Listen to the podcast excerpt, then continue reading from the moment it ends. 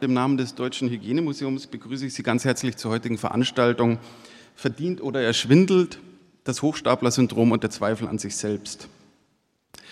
Mit dem heutigen Abend setzen wir also unser Begleitprogramm zur Sonderausstellung Fake die ganze Wahrheit fort, die Sie noch bis zum 5. März bei uns im Haus sehen können. Im letzten Jahr, ganz zu Beginn unseres Begleitprogramms, hat der Philosoph Peter Dravny hier an dieser Stelle festgestellt, dass alle Formen von Täuschung und Schein, von Lüge und Heuchelei eine notwendige Bedingung der modernen Gesellschaft sind. Aber wie ist es um eine Gesellschaft bestellt, in der ungemein viele Menschen, vielleicht haben wir sogar welche auf der Bühne heute, sich selbst der Heuchelei des Hochstapelns bezichtigen und das ohne, dass es eigentlich einen Grund dafür gäbe? Und woher kommt dieses Gefühl überhaupt? Das Gefühl, die eigene berufliche, gesellschaftliche Position nicht verdient zu haben oder weniger fähig zu sein, als man dem Gegenüber scheint. Darüber spricht heute die Journalistin Katrin Altschner mit unseren Gästen. Katrin Altschner, ich muss sie eigentlich gar nicht mehr vorstellen. Ähm, Katrin Altschner betreibt den WDR1 Live Podcast Intimbereich und moderiert auch einmal im Jahr mit mir gemeinsam die Literaturschau Club der kruden Dichter, was nicht nur mich sehr freut. Außerdem hat sie im letzten Jahr ihr erstes Buch veröffentlicht, Give a Fuck, ein Sachbuch über Sexarbeit und warum sie uns alle etwas angeht.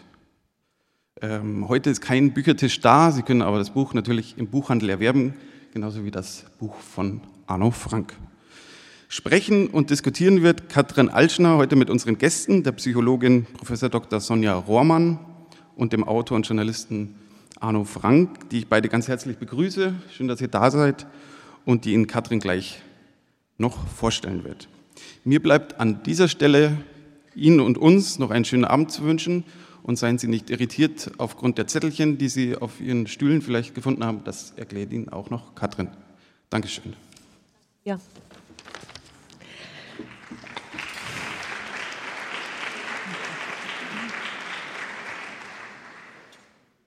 Ich glaube, ich war noch nie so entspannt bei einer Veranstaltung, weil die Wahrheit ist, äh, ich muss ja gar nicht so tun heute Abend.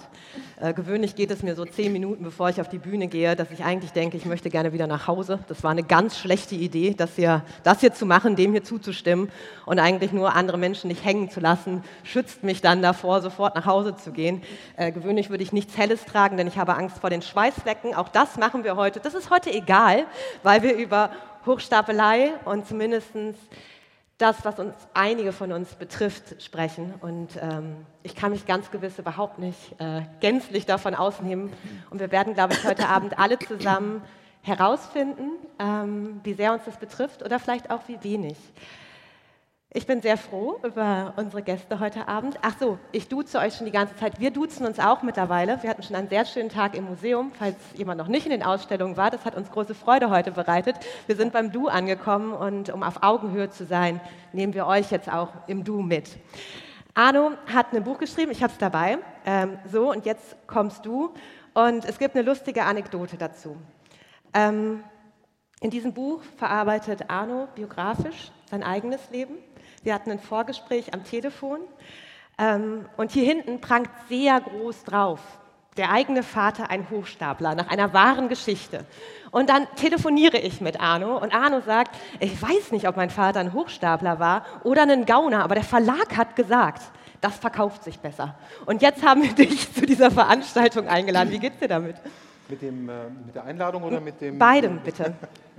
Ich fühle mich wie ein Hochstapler auf dieser Bühne und äh, das ist mir zu spät aufgefallen. Ähm, vielleicht habe ich auch nicht drüber nachgedacht, aber ähm, es ist auch nicht mein Leben, sondern ein, ein Vorfall in diesem Leben, so drei Jahre, äh, so eine Periode, als ich jugendlich war. Und mein Vater war ein, ähm, tatsächlich ein Ganove, der Geld ähm, hinterzogen hat in den 80er Jahren. Und dann waren wir auf der Flucht durch Europa drei Jahre lang. aber je mehr ich drüber nachdenke, glaube ich, ein Hochstapler ist eher so ein Felix Krull oder so ein Postel. Äh, aber das äh, weiß Sonja besser. Danke, dass du mir schon den Ball weiter zu Sonja rüberschießt. Äh, Sonja ähm, ist an der Goethe-Universität in Frankfurt, forscht und lehrt da. Ähm, ein Bereich deiner Forschung geht eben ums Imposter-Syndrom.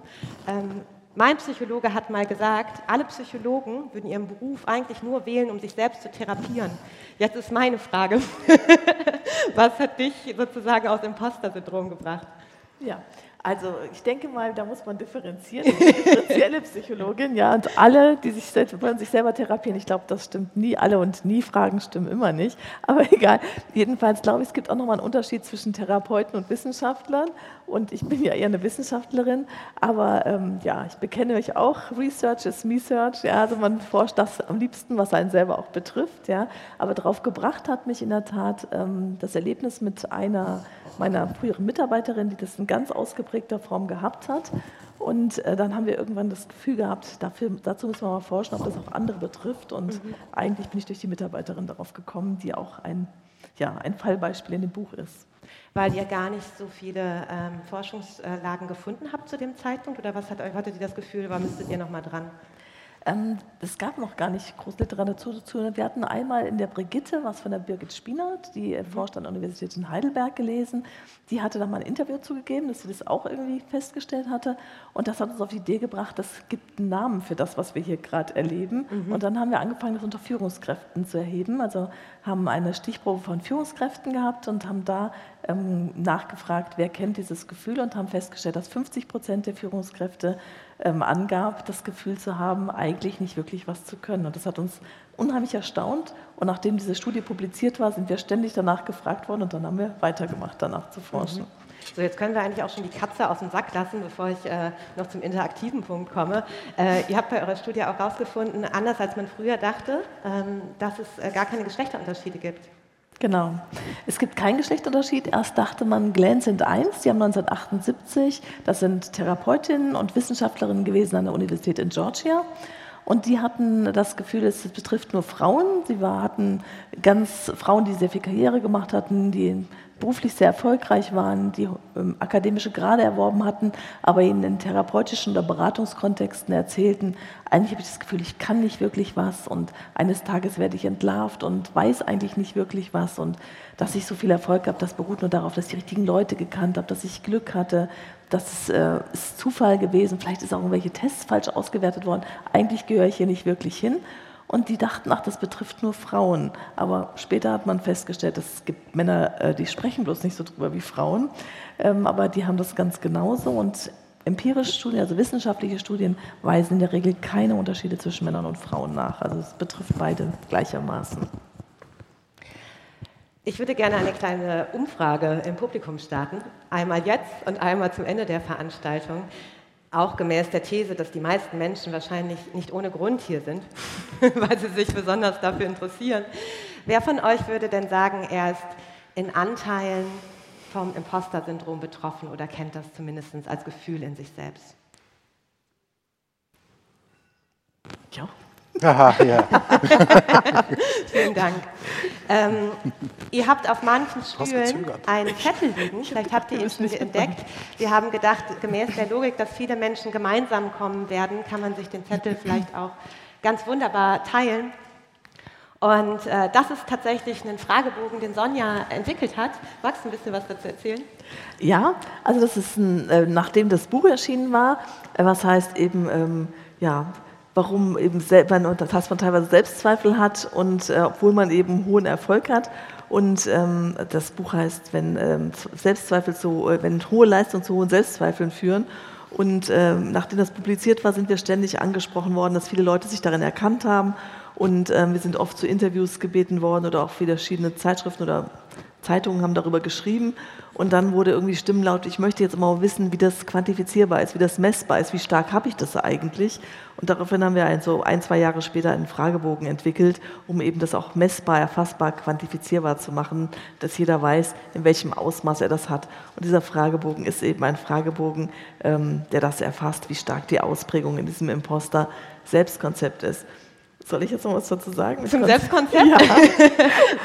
ähm, ja, okay. bitte. Also das, ähm, ich hatte ein bisschen mit der ähm, Katrin darüber diskutiert, dass ich eigentlich ähm, Hochstapler-Syndrom das falsche Wort dafür finde, weil Syndrom kommt ja aus Medizinischen und meint eine Kombination von verschiedenen Symptomen, die ergeben zusammen ein Syndrom im medizinischen Kontext und das ist typisch für ein bestimmtes Krankheitsbild.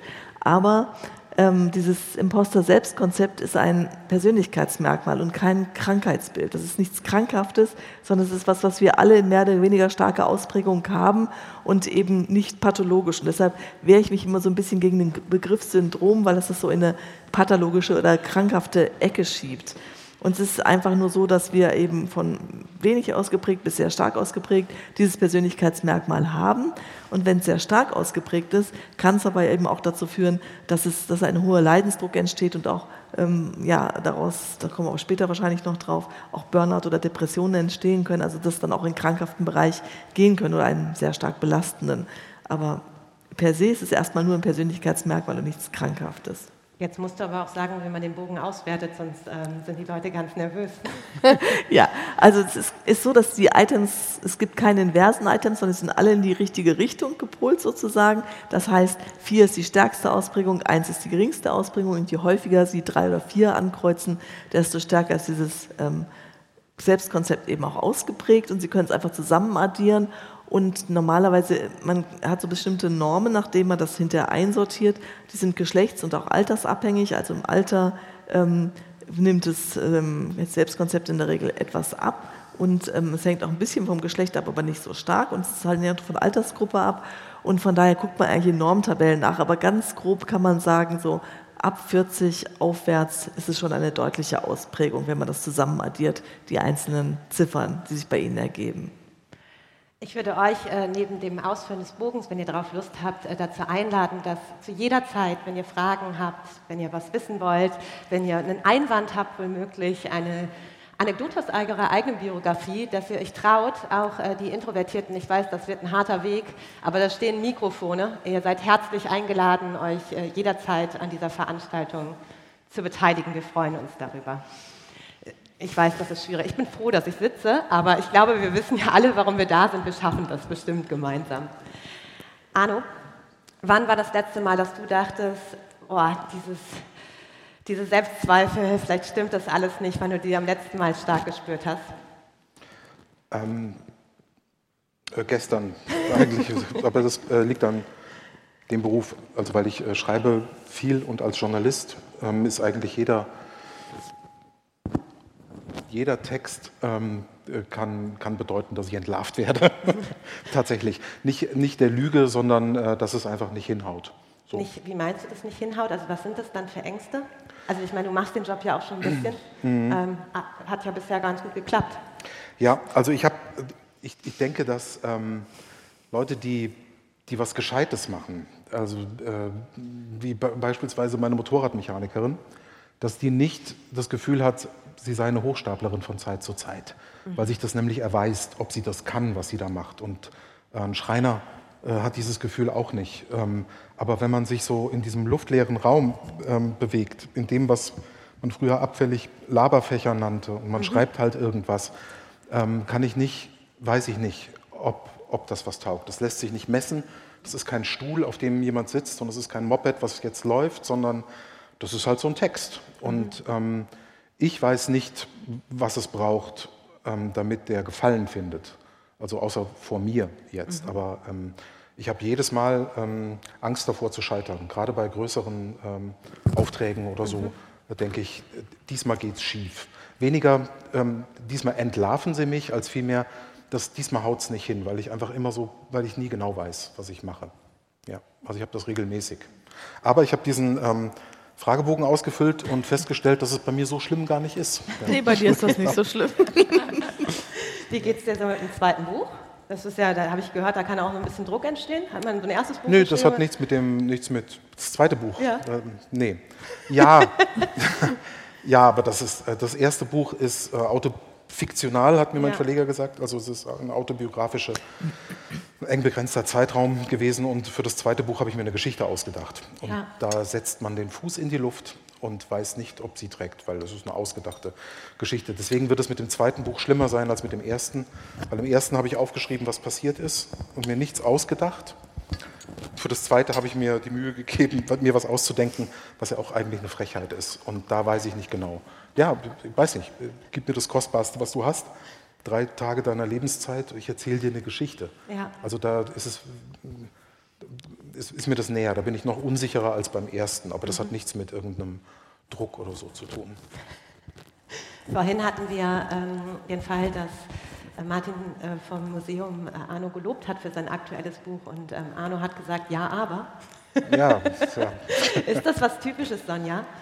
Können Menschen nicht gut Komplimente annehmen? Ja.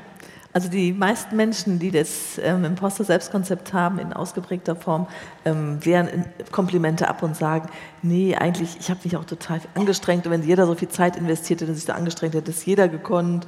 Oder ähm, nee, ich habe einfach nur Glück gehabt. Also die wehren Komplimente ab was von anderen oft auch gar nicht als so sympathisch empfunden wird, sondern die haben das Gefühl, das ist Fishing for Compliments, die wollen noch mehr gelobt werden, aber die glauben da wirklich dran. Und ich glaube, jeder von Ihnen kennt noch die Leute aus der Schule, die Einsen schreiben und aus der Klassenarbeit rauskommen und so, oh, völlig versagt und überhaupt nicht gelaufen, ja, total unsympathisch und die glauben das aber wirklich, ja.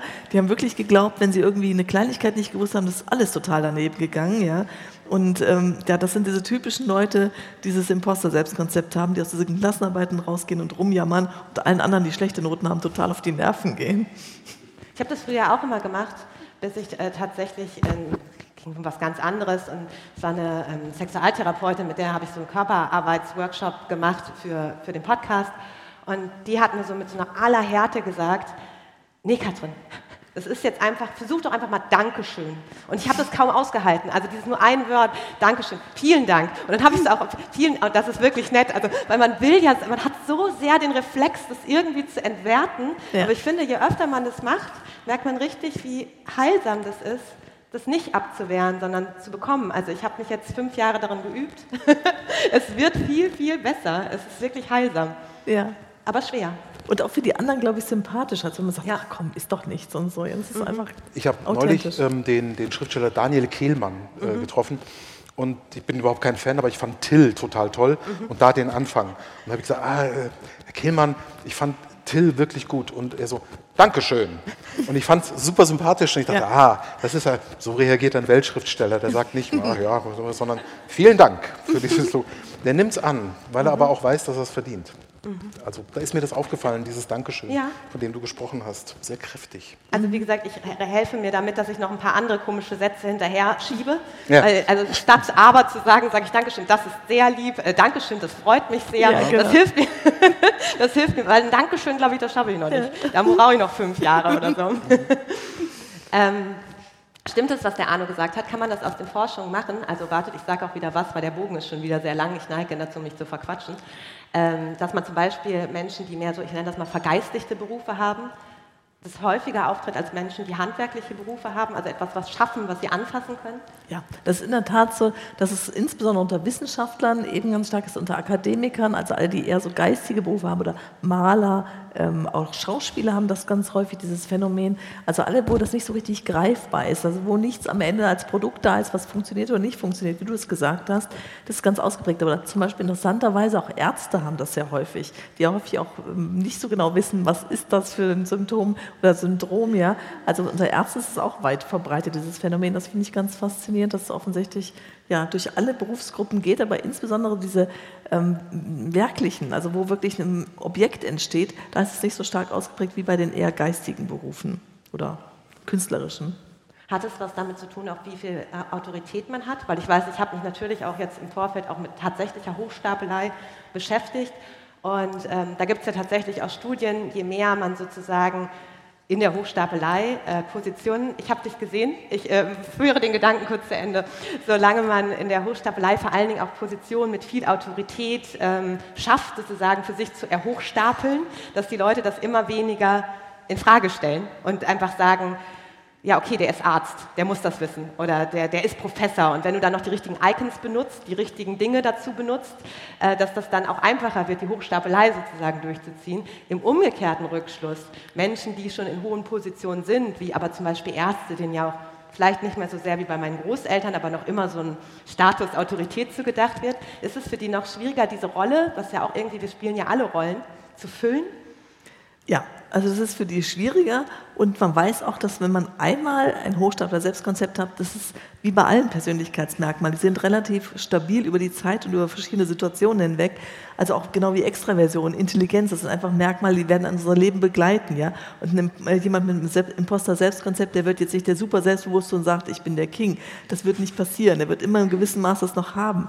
Aber man weiß, dass mit dem Alter etwas nachlässt. Das ist mit der Anzahl der Erfolge oder auch wenn man eben älter wird und den Fokus nicht mehr so sehr auf sich selber hat, sondern zum Beispiel, wenn man in der Führungsposition ist, auf seinen Mitarbeitern oder so, wenn der Fokus nicht mehr so auf sein, sich selbst gerichtet ist, dann wird das weniger. Aber man wird es mehr oder weniger sein ganzes Leben auch haben. Das liegt man nicht einfach ab.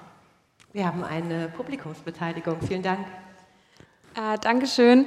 Also ihr habt jetzt darüber gesprochen, dass es bestimmte Berufe gibt, in denen das häufiger auftritt. Gibt es auch schon Studien, ob das in bestimmten Kulturen häufiger auftritt, weil zum Beispiel Bescheidenheit als Kind äh, stärker beigebracht wird? Ja, sehr interessante Frage. Es ist in der Tat so, dass es kulturelle Unterschiede gibt. Ähm, und es ist, also es gibt es in allen Kulturen, also es ist kulturübergreifend, aber vor allem in so westlichen, leistungsorientierten Gesellschaften ist es besonders stark ausgeprägt. Wo also der Mensch eher an seiner Leistung gemessen wird und nicht so sehr an der Persönlichkeit, an den Taten, sondern ja, also nicht irgendwie, wo wirklich Leistung ähm, ganz, ganz wichtiger Aspekt ist, da ist das sehr viel ausgeprägter. Es kommt ähm, nicht das, also aus meiner laienhaften, ich, es ist auch eine Frage eigentlich, ähm, ob es nicht auch viel mit dem zu tun hat, was David Gräbner den, die Bullshit-Jobs nannte, äh, ja. die wir in unserer ausdifferenzierten Gesellschaft ja viel haben. Wenn du mit Führungskräften zu tun hast, ähm, das ist, das ist was der mhm. nannte. Also du mhm. ähm, erfüllst zwar eine Funktion, die dich aber nicht wirklich ausfüllt mhm. und so, dass das damit einhergeht. Ja, oder? ja. Oder wo du gerade sagst, Führungskräfte, was ich auch spannend finde, dass Führungskräfte die das Imposter-Selbstkonzept haben, auch anders führen, als die, die das nicht haben. Interessanterweise haben wir in einer Studie auch zeigen können, dass die eher Leute oder Mitarbeiter, die dieses Phänomen auch eher haben, stärker belasten. Die geben denen sowohl Routineaufgaben eher als auch herausfordernde Tätigkeiten eher als Leuten, die eben dieses ähm, Selbstkonzept nicht haben. Also Leute, die ihnen ähnlicher sind, belasten sie mehr. Deshalb führt es oft auch zu noch höherer Stressbelastung, als man eh schon hat, wenn man ein Imposter-Selbstkonzept hat, weil man auch vom, vom Vorgesetzten oft noch ganz viele Aufgaben zudelegiert bekommt. Warum ich auch ganz faszinierend. Das, weil, man, weil die sich gegenseitig erkennen? Also weil die matchen? Also wir mögen ja oft auch Leute, die uns ähnlich sind, wenn wir ehrlich sind. Also entweder wir sind fasziniert vom ganzen Gegenteil oder wir, ach, du bist ja wie ich. ich glaube, das hat verschiedene Aspekte. Einmal die Ähnlichkeit, ja. ähm, vielleicht aber auch, dass man den anderen fördern will, weil man genau weiß, man selber hätte sich auch nicht diese Aufgaben zugetraut, dass man ihm die eher gibt. Oder weil man vielleicht von den anderen, die so selbstbewusster sind, eher so einen blöden Job mache ich nicht. Deshalb kriegt er die Routineaufgaben, ja. Oder bei den herausfordernden Tätigkeiten vielleicht einfach den anderen eher fördern möchte. Mhm. Ich kann mir vorstellen, dass vielleicht sind es aber auch unbewusste Prozesse. Wir haben das ja mit Fallvignetten, wo man so ähm, Situationen beschreibt, untersucht, ja. Wem würdest du diese Aufgabe delegieren? Eher dem Mitarbeiter oder dem? Und dann werden die charakterisiert. Und darüber kriegt man das raus. Und ich weiß gar nicht, ob das immer nicht so bewusst ist, diese mhm. Prozesse. Aber es ist in der Tat so, also haben wir mehrfach eben nachgewiesen, dass das Führungsverhalten sich auch unterscheidet.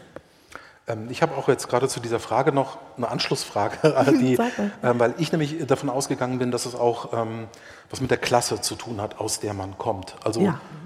Also die feinen Unterschiede, wenn du, wenn du von unten kommst und nicht ja. weißt, wie man das Messer und Gabel legt und so. Ja. Also das meine Erfahrung, es gibt Charaktere, denen fällt alles in den Schoß mhm. und ähm, die sind aber dann davon überzeugt, dass es ja. da richtig liegt. Und dann gibt es aber die, die, die, die, sich das machen, was man einen Bildungsaufstieg nennt, ja. und dass die eigentlich, dachte ich bisher immer, ähm, so. viel unsicherer wären. Aber ich glaube nicht, dass es so ist, oder doch? Doch, es ist Hat so. sich das bestätigt? Es ist so, dass man weiß, ähm, dass dieses Phänomen oder das Selbstkonzept ähm, eine Interaktion ist, also ein Wechselspiel zwischen bestimmten Persönlichkeitsmerkmalen und einer bestimmten familiären Umgebung. Und die Persönlichkeitsmerkmale sind eher, dass Leute eher ängstlich sind, geringen Selbstwert haben, eher sehr perfektionistisch orientiert sind, aber auch so eine externe Kontrollüberzeugung haben. Also wenn sie Erfolg haben, dann war es Zufall und Glück. Wenn sie Misserfolg haben, sind sie völlig unfähig. Und das ist ein ganz schlechtes Attributionsmuster. Wenn ich erfolgreich bin und denke, ach, da habe ich Glück gehabt, und wenn ich nicht erfolgreich bin, denke ich bin der letzte Idiot, ist das ein ganz unnütziges ähm, Attributionsmuster, was eher dann auch zu Depressionen führt, wenn man immer die Dinge so interpretiert. Ja? Und ähm, auf der familiären Seite, und das ist das, was du jetzt gerade angesprochen hast, ist ein ganz wichtiger Faktor, wenn man das Gefühl hat, wenn, wenn man aus keiner Akademikerfamilie kommt, macht aber zum Beispiel eine akademische Laufbahn, dass das Gefühl hat, hier gehört man eigentlich gar nicht hin. Man ist irgendwie atypisch für seine Familie in diesem Hochstreben und hat dann eher Unsicherheiten. Also das merkt man auch ganz oft bei Studierenden, dass die, wenn die aus keinem akademischen Umfeld kommen, sehr viel unsicherer sind und ähm, eher zum Impostertum neigen als ähm, ja, Studierende, die aus dem akademischen Umfeld kommen. Oder, das kommt auch noch dazu, das ist so eine, das nennt man Parentifizierung.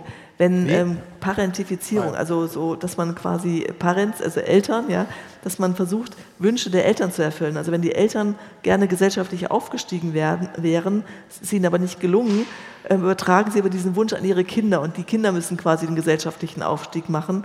Und diese Kinder haben auch oft das Imposter-Selbstkonzept, weil sie das Gefühl haben, da gehöre ich gar nicht hin. Also meine Eltern haben das nicht gemacht und ich möchte eigentlich auch nicht aufsteigen, machen das aber diesen Weg, um quasi Wünsche ihrer Eltern zu erfüllen. Und da ist es auch dann häufig. Arno, in deinem Buch. Äh, ja, ja, ich höre zu, ich hör zu, ich Arno, bin ganz da. In deinem Buch, da beschreibst du ja auch, ähm, wie ihr da in Frankreich seid und deine Eltern ja irgendwie auch ein Konzept von Reichtum ja. leben und mhm. auch, glaube ich, sehr gerne dazu gehören wollen zu diesem Reichtum, oder? Ja. Das war doch immer auch der Wunsch, also vor allen Dingen auch deines Vaters, ja. so wie du ihn beschreibst, reich mhm. zu sein, dass ihm das zugesteht. Mhm. Ähm, und gleichzeitig ist der Fall natürlich total groß. Also dir wurde als Kind eine scheinbare Reichtum vorgelegt ja. und am Ende sahst du dich konfrontiert damit, dass es eine Lüge ist. Mhm. Wie meinst du, hat es auf dich Einfluss gehabt? Würdest du sagen, du hattest das Gefühl, du müsstest jetzt in die Fußstapfen treten? Oder hattest du das Gefühl, ich meine, wir haben uns im Vorgespräch darüber unterhalten, also wir kommen beide aus, ich würde sagen, bildungsferneren ja. Familien und wir kennen beide das Gefühl, an der Uni nicht dazu zu gehören. Ja. Aber hat es das nochmal verstärkt, meinst du? Auch so, so, seine Eltern so zusammenfallen zu sehen? Ja, ich denke schon. denke schon. Ähm, und dann wieder nicht. Also das ist nämlich ein interessanter, interessanter Punkt. Äh, also der Vater, für die, die die Geschichte nicht kennen, ähm, der hat ähm, Geld unterschlagen oder hinterzogen. Das waren 300.000 Mark und das ist nicht genug, um damit nach Südfrankreich zu fliehen und in der Villa zu leben und, und so. Und hat dann angefangen im Casino, ein sicheres System, ähm, wie wir dann davon leben könnten. Und dann begann die Polizei, das war damals Interpol, uns zu jagen. Und wir sind dann noch weiter ähm, geflohen bis nach Lissabon. Und ich war drei Jahre auf gar keiner Schule und so weiter. Aber ich konnte mir eben, Stichwort Parentierisierung, die, diesen Vater halt sehr genau angucken und wusste eigentlich sehr früh, dass ich so nicht sein möchte. Ähm, mhm. Und der war eher so, das war eher so eine Art Autounfall. Und äh, egal in welche Richtung man sich wegbewegt davon, das ist immer ähm, die richtige. Und ich kenne Leute, die, deren Väter honorige Notare, absolute Asse waren, die mir auch schon gesagt haben, du hattest es leicht. Ähm, ich kam an dem breiten Rücken meines Vaters nie vorbei. Mhm. Also ich mhm. bin mir nicht sicher, ob das das verstärkt hat. Aber ich wusste einfach nur, dass ich nicht unbedingt das ist mein, mein westdeutsches 80er-Jahre-Ziel, viel Geld zu haben und äh, das ist nichts, was mich besonders interessiert hätte. Ja. Gab es für dich einen Moment, wo du das Gefühl hattest, ähm, jetzt spiele ich da wirklich mit? Also ich kenne, also bei mir, ich würde sogar behaupten, es ist mir heute sehr, es tut mir unheimlich leid, weil meine Eltern äh, schlaue, tolle äh, Menschen ähm, waren, sind, ähm, dass ich, ich hatte eine Freundin, deren äh, Eltern waren Ärzte und ich fand das alles an denen cool. Ich fand cool, dass die einen Buckelsaab gefahren haben. Ja. Ich fand cool, dass die so Bücherregale hatten. Ich fand es cool, dass der Vater sich auf Latein unterhalten kann. Ja. Und ich habe mich geschämt, dass wir einen tiefer gelegten BMW haben. So. Also, ich hätte so gerne zwischendurch mal getauscht irgendwie. Mhm. Heute nicht mehr. Nee, nee, nee. Aber tauschen wollten, glaube ich, viele. Ähm, ja. aber Vielleicht wollten die auch tauschen mit mir. ja, kann man sich nicht aussuchen. Sonja, ähm, ist es tatsächlich nur dieses Gefühl, manchmal nicht dazu zu gehören, oder hat es auch tatsächlich mit den Lebensumständen zu tun, dass man es nicht so leicht hat? Ich habe nämlich jetzt wirklich lange darüber nachgedacht, ob ich nun von diesem Konzept betroffen bin oder nicht. Und ich komme schon zu dem Schluss, ich hatte es oft auch nicht so einfach. Also ich habe keine gymnasiale Empfehlung bekommen. Damit fing es schon an. Nicht, dass ich Bock aufs Gymnasium hatte, aber Ärztetochter Lena ist aufs Gymnasium gegangen und es hätte mir das Herz gebrochen, wenn wir nicht zusammen weiter zur Schule gegangen wären. Habe ich einen riesen Rabatz gemacht. Ich bin mehrfach fast sitzen geblieben. Ich bin so gut im Puscheln und Hausarbeiten abschreiben. Wirklich. Ich bin wirklich ein guter Cheater. So. Und ich weiß auch nicht, ob ich das immer sonst so geschafft hätte. Im Studium, ich bin sehr viel verreist ich war nicht immer in der Uni. Mhm. ich habe mich echt, ich habe auch das Gefühl, ich habe mich wirklich manchmal durchgemogelt irgendwie. Und jetzt gerade, als ich mein Buch geschrieben habe, habe ich da gesessen und dann war ich wieder faul. Ich bin nämlich faul, ich bin kein Perfektionist, aber ich bin eine Ausschieberin. Ich bin eine Ausschieberin.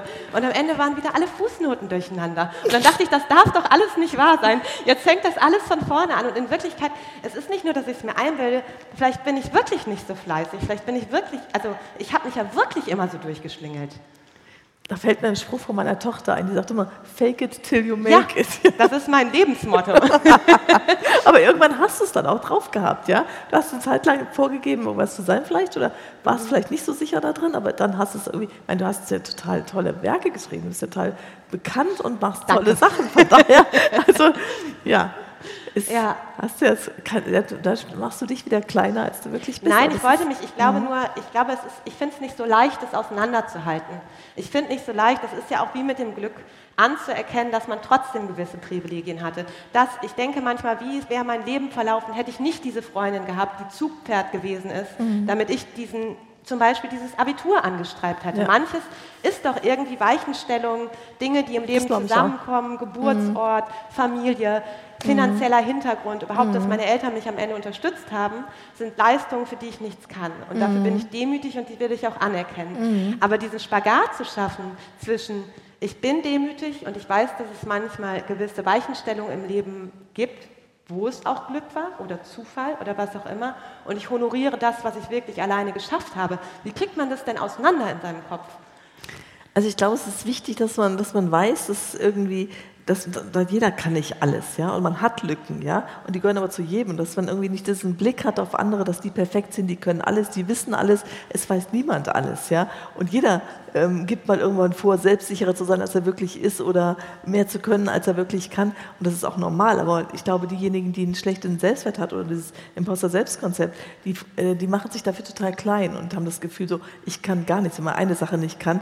Ähnlich wie der, wie der mit der Klassenarbeit. Man kann irgendwie ein oder zwei Aufgaben nicht das Gefühl, es ist alles total schlecht gewesen. Ja? Man generalisiert so. Und ähm, ich glaube, in der Tat, dass sie es auch nicht so leicht gehabt haben, oft in der Vergangenheit, dass zum Beispiel in der Familie so ein Leistungswettbewerb besteht, dass die Kinder quasi das Gefühl haben, sie werden nicht um ihre selbst geliebt, sondern um, für ihre Leistungen. Also gerade wenn Eltern sollten quasi auch ihre Kinder nicht nur belohnen, wenn sie gute Noten schreiben, sondern auch für das Bemühen, wenn Kinder sich angestrengt haben, sie auch belohnen. Nicht nur, wenn am Ende dann auch eine Eins oder Zwei da steht.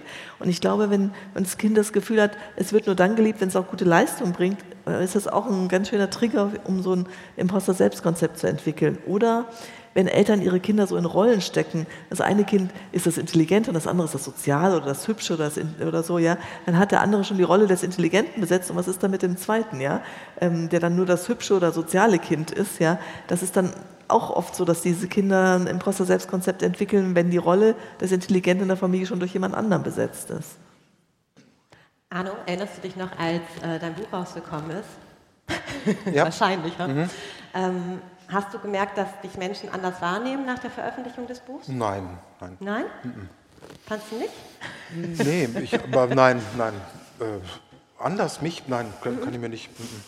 Ich mich auch nicht. Also das ist, kommt einfach dieses Buch heraus und das ändert ja nicht mein Leben und das ist jetzt auch nichts Therapeutisches, sondern ich mache den Versuch, eine interessante Geschichte zu erzählen mit meinen Mitteln, aber dass man anders wahrgenommen wird, ähm, überhaupt nicht. Vielleicht liegt es daran, dass es jetzt in meinem Fall ein Sachbuch war aber ich hatte, und vor allen Dingen, du hast auch vorher schon geschrieben. Ja, aber du bist jetzt Expertin für etwas. Ich, ich bin jetzt Expertin für ja. etwas.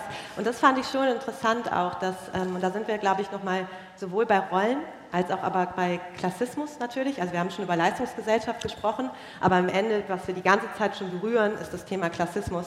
Also sei es meine Ärztefreundin, äh, sei es dein Vater, der woanders dazugehören wollte, ja. was natürlich auch äh, Leistungsgesellschaften uns irgendwie einreden, du kannst es schaffen, du musst dich nur genug anstrengen und dann wirst du den tollen sozialen Ausstieg, was auch immer das sein soll, wirst du diesen fantastischen sozialen Ausstieg schaffen. Also haben wir vielleicht, würde man so sagen, haben wir ich weiß nicht. Weiß ich nicht. Ich weiß nicht, vielleicht sind das auch gar nicht die, die Maßstäbe. Also bei, bei mir ist es so, wenn ich das, weil da, daran muss ich gerade denken, ähm, weil wir über Eltern sprechen und so. Ich finde, auch wenn es die Gene gibt und die Erziehung, finde die nicht so wichtig. Am Ende ähm, bist du verantwortlich äh, für dich selbst. Und bei mir war es so, dass ich ähm, mir dann gerne so Vaterfiguren gesucht habe. Und wenn ich ähm, äh, über den, den, ich weiß noch nicht mal seinen Namen, aber wenn ich über Journalismus nachdenke, ich war auf der Journalistenschule ähm, und äh, es gibt eine Dokumentation, die ist total empfehlenswert, von der Fotografin Herlinde Kölbel. Vielleicht kennt die jemand, die heißt Die Meute. Die hat sich die Mühe gemacht, diese Typen alle, ähm, alle, von den Fotografen bis zu den Großjournalisten, ähm, zu befragen und bei ihrer Arbeit äh, zu, zu, zu begleiten in Berlin. Mhm. Also die, die bei den Sitzungssälen immer draußen stehen, die, die den Aufsager machen, mhm. die, die im Ü-Wagen sitzen, aber dann auch die, Groß, die großen äh, Erklärjournalisten, die junge Anne Will ist dann da mhm. und so. Und die, mhm. diese Kölbel äh, befragt am Ende dieses etwa einstündigen Films, den es bei YouTube gibt, ähm, diese ganzen großen Journalisten, man kennt diese Kurt Kister von der Süddeutschen, diese Doyens des Genres, was sie für ein Selbstverständnis haben. Mhm. Und die sagen alle so Sachen wie, äh, ich glaube, ich als Vertreter der, ich übertreibe es ein bisschen, aber Vertreter der vierten Gewalt ist es wichtig, den, den, Finger in die Wunde zu legen, kritisch zu sein und zu hinterfragen. All das, was man ja machen muss mhm. und so. Und der allerletzte, den sie befragt, wie gesagt, ich weiß den Namen nicht mehr, das ist so ein 90-jähriger Glatzkopf mit einer Fliege, der war wohl der hat das ZDF-Büro in, in Paris gegründet in den 60ern. Das ist so ein, der hat es quasi hinter sich. Und den fragt sie auch, warum sind Sie Journalist geworden? Und der sagt, der sagt, steht dann da und sagt einfach, wissen Sie, ich war gut im Aufsatz.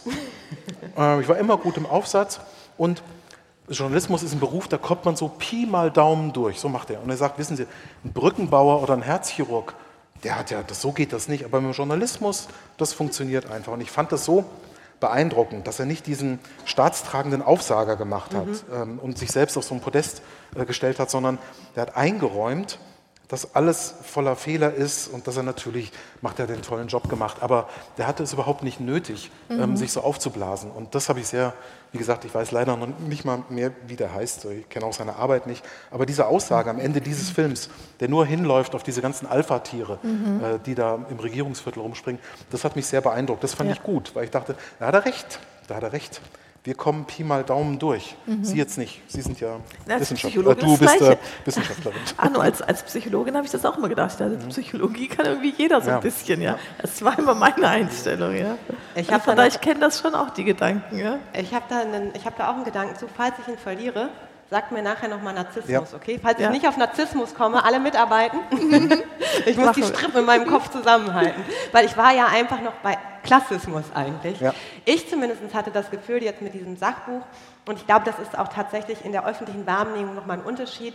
Spricht man journalistisch oder schreibt man? Also zumindest Radiojournalismus, das ist ja auch, es gibt den Satz bei uns, versendet sich. Also äh, man hat was irgendwie versprochen, falsch gemacht. Das Ding ist eh nur zehn Sekunden lang. Es geht ständig was in den Äther und dann sagen wir, ach, das versendet sich. So. Das ist im Schreiben irgendwie anders nicht. Das ist dann erstmal auf einem gedruckten Papier oder das steht irgendwo. Aber bei der Zeitung heißt es, morgen wird der Fisch drin eingewickelt. Das stimmt, aber jetzt äh, ist das Internet, das wird hier alles, das ja, kann stimmt. man viel länger lesen. Das kann ja, man viel genau. länger lesen. Mhm. Ähm, auf jeden Fall, in dem Fall hatte ich das Gefühl, jetzt plötzlich, es werden so, ich werde so von, von anderen Zeitungen jetzt, also was ja mein persönlicher, okay, ich erzähle euch, Anfang 20, ich denke ja, ich gehöre nicht zu diesen Studierenden, ich gehöre nicht zu diesen Akademikern. Dann habe ich mir so einen Sakko gekauft, so eine Ledertasche ähm, und habe immer äh, die Zeit unterm Arm getragen, so über dem Campus. Damit auch alle wissen, dass ich eine schlaue, ich habe das nie gelesen, ich musste so viel für die Uni lesen, habe ich gar nicht geschafft. Dann bin ich mal mit der Zeit rumgelaufen, damit auch alle erkennen, das ist meine Ledertasche und ich hier hingehören. und äh, jetzt hatte mich tatsächlich die Zeit nach der Veröffentlichung angerufen. Es war nur Zeit online, aber Aber es war mir natürlich innerlich, es war halt innerlich sehr schön für mich. Ja.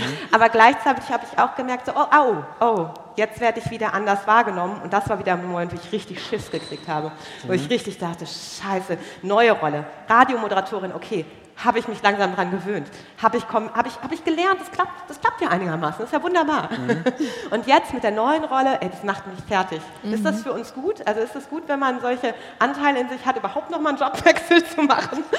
Ja, auf jeden Fall, weil diejenigen mit dem Imposter-Selbstkonzept ganz oft auch nicht so ihr ganzes Potenzial ausreizen. Die bleiben oft hinter ihrem hinter ihren Möglichkeiten zurück, weil sie zum Beispiel Jobangebote nicht annehmen, weil sie sagen, ah, vielleicht versage ich da, das mache ich mal lieber nicht. Oder brechen auch Karrierewege ab, weil sich Dinge nicht zutrauen. Und deshalb ist es total gut, an Herausforderungen anzunehmen und nicht immer zu sagen, ach, mache ich mal lieber nicht, bevor ich da scheitern könnte. Und deshalb ist es total wichtig, dann auch selber im Blick zu haben, dass es einfach ein Muster ist, dem man da folgt und äh, sich dem nicht hinzugeben und so quasi sich so einzuhüllen, dass man keine negativen Erfahrungen machen kann. Und selbst wenn man negative Erfahrungen hat, ist ja nicht schlimm, dann kann, kann man wachsen. Dann äh, ist man ja nicht irgendwie ein Versager, wenn man irgendwas mal nicht schafft. Ja? Wirklich Herausforderungen annehmen. Aber schön, dass da nochmal eine Frage ist. Bitte. Hallo. Ähm, ich will nochmal auf was zurückkommen, was du, Sonja, vorhin gesagt hast, weil das zu dem passt, ähm, was jetzt gerade nochmal angesprochen wurde. Mich hat das irgendwie sehr demoralisiert, dass du gesagt hast, ja, das ist ein Persönlichkeits- Merkmal, das bleibt einfach das ganze Leben. Es verwechselt sich so ein bisschen mit dem Alter, wenn man Glück hat, aber irgendwie bleibt das und das finde ich sehr demoralisierend, weil ich einen sehr hohen Leidensdruck empfinde. Und ich hierher gekommen bin, weil ich gehofft habe, ich bekomme so ein paar Tipps, wie kann ich das überwinden, was kann ich tun, was hilft mir? Und äh, vielleicht kannst du da ja doch was dazu sagen. Das rette ich. Okay. also du hast absolut recht. Ähm, das war nicht gut ausgedrückt. Also ich wollte einfach nur sagen, wenn jemand zum Beispiel introvertiert ist, den bringst du ja auch nicht zum Extravertierten, ja? Und ein, äh, wie beim Imposter-Selbstkonzept, den wirst du auch nicht dazu kriegen, dass, der, dass er sich als äh, wie der King auf der Bühne fühlt, ja? Aber man kann in der Tat was dagegen machen, gegen gerade diesen hohen Leidensdruck, ja? Wenn das im Alltag irgendwie auch sich negativ auswirkt, dass man zum Beispiel wenig Freizeit hat, weil man permanent äh, sehr perfektionistisch ist und viel, viel zu viel Zeit in die Arbeit steckt oder prokrastiniert bis zum letzten Moment und das vor, vor sich herschiebt, die Arbeit und der letzten Sekunde dann doch noch erledigt und dann irgendwie sich völlig verausgabt und bei beiden jedes Mal nicht sagen kann, ach, ich bin ja eigentlich doch gut, weil einmal sagt man, oh, ich habe ja so viel mich dafür angestrengt, das hätte jeder geschafft, beim anderen kann man das Prokrastinieren und sagen, oh Gott, ich habe gerade noch mal Glück gehabt, es ist gerade wieder gut gegangen, ja. Also man schafft nie, das auf sich selbst, auf seine Leistung zurückzuführen, wenn man diese Arbeitsstile hat. Und letztendlich ist man permanent unter einem Superstress und äh, sehr belastet. Und gerade diese Arbeitsstile kann man zum Beispiel sehr deutlich angehen. Ja? Wenn man diese typischen mit Imposter-Selbstkonzept verbundenen Arbeitsstile hat, ist das verhaltenstherapeutisch absolut in den Griff zu kriegen. Ja? Und man kann auch eben an diesem Selbstbild arbeiten, indem man eben entweder über ähm, ja, bestimmte selbsttherapeutische Maßnahmen das angehen kann, zum Beispiel indem man anders mit Komplimenten lernt umzugehen, indem man Leute, die einem wohlgesonnen sind, nicht gerade Freunde denkt, macht, die, die mögen mich ja, deshalb sagen die das, sondern eher Kollegen oder sowas fragt, ähm, wie sie einen wahrnehmen in der Leistung und dass sich immer wieder eine Spiegelung holt und auch Tagebuch darüber die Erfolge führt und sich mal aufschreibt, wenn man Erfolg hat und nicht noch oh ja, war wieder Glück und das vergesse ich, aber wenn ich Misserfolge hatte in irgendwas, dann wird das riesig aufgebauscht. Dann wirklich mal Tagebuch schreibt über Erfolge. Auf so simple Art und Weise kann man es angehen oder auch im Coaching oder wenn es wirklich auch extremen Leidensdruck bis hin zum Burnout oder Depressionen induziert, kann man auch verhaltenstherapeutische Maßnahmen, also Psychotherapie machen. Und da kann man das in, vor allen Dingen in so ein Niveau bringen, dass man nicht mehr darunter leidet und dass man auch Herausforderungen annimmt, dass es im Alltag eigentlich nicht mehr beeinträchtigt. Also das kriegt man schon hin, dass, es, dass diese Riesenwogen abgeglättet werden. Aber von der Tendenz her, das wollte ich eben vorhin sagen, bleibt man jemand, der, der ein Imposter-Selbstkonzept hat, aber diesen Leidensdruck, dieses Extreme, die kann man wegtherapieren, entweder selbst durch Coaching oder auch Psychotherapie. Also so schlimm ist es nicht. Jeder, die hier sitzen, also aufatmen, so war das nicht gedacht. Gut, dass Sie es angesprochen haben. Anne, du hast gerade so mit dem Kopf genickt, als mit dem Aufschieben.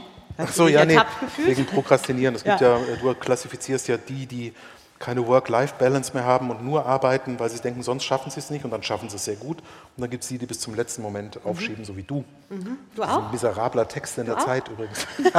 Nein, ich auch. Ja. Du auch. Mhm. Hast du jemals ja. darüber nachgedacht? Weil das war mir wirklich ja. neu. Also ich habe nämlich wirklich mich lange damit auseinander, warte, auseinandergesetzt und ich dachte, ich bin ja wirklich keine Perfektionistin. Also bin ich nicht. Ich bin eher so ich mache das jetzt. Ja. und dann quick and dirty und lass mich damit in Ruhe. So, so, so ungefähr. Ähm, ich schreibe auch E-Mails immer vom Handy, das ist super peinlich, weil ich mache das dann so schnell. Ähm, und ich kann, ich kann nicht gut Rechtschreibung, wirklich nicht. Ich habe auch eine leichte Leserechtschreibschwäche.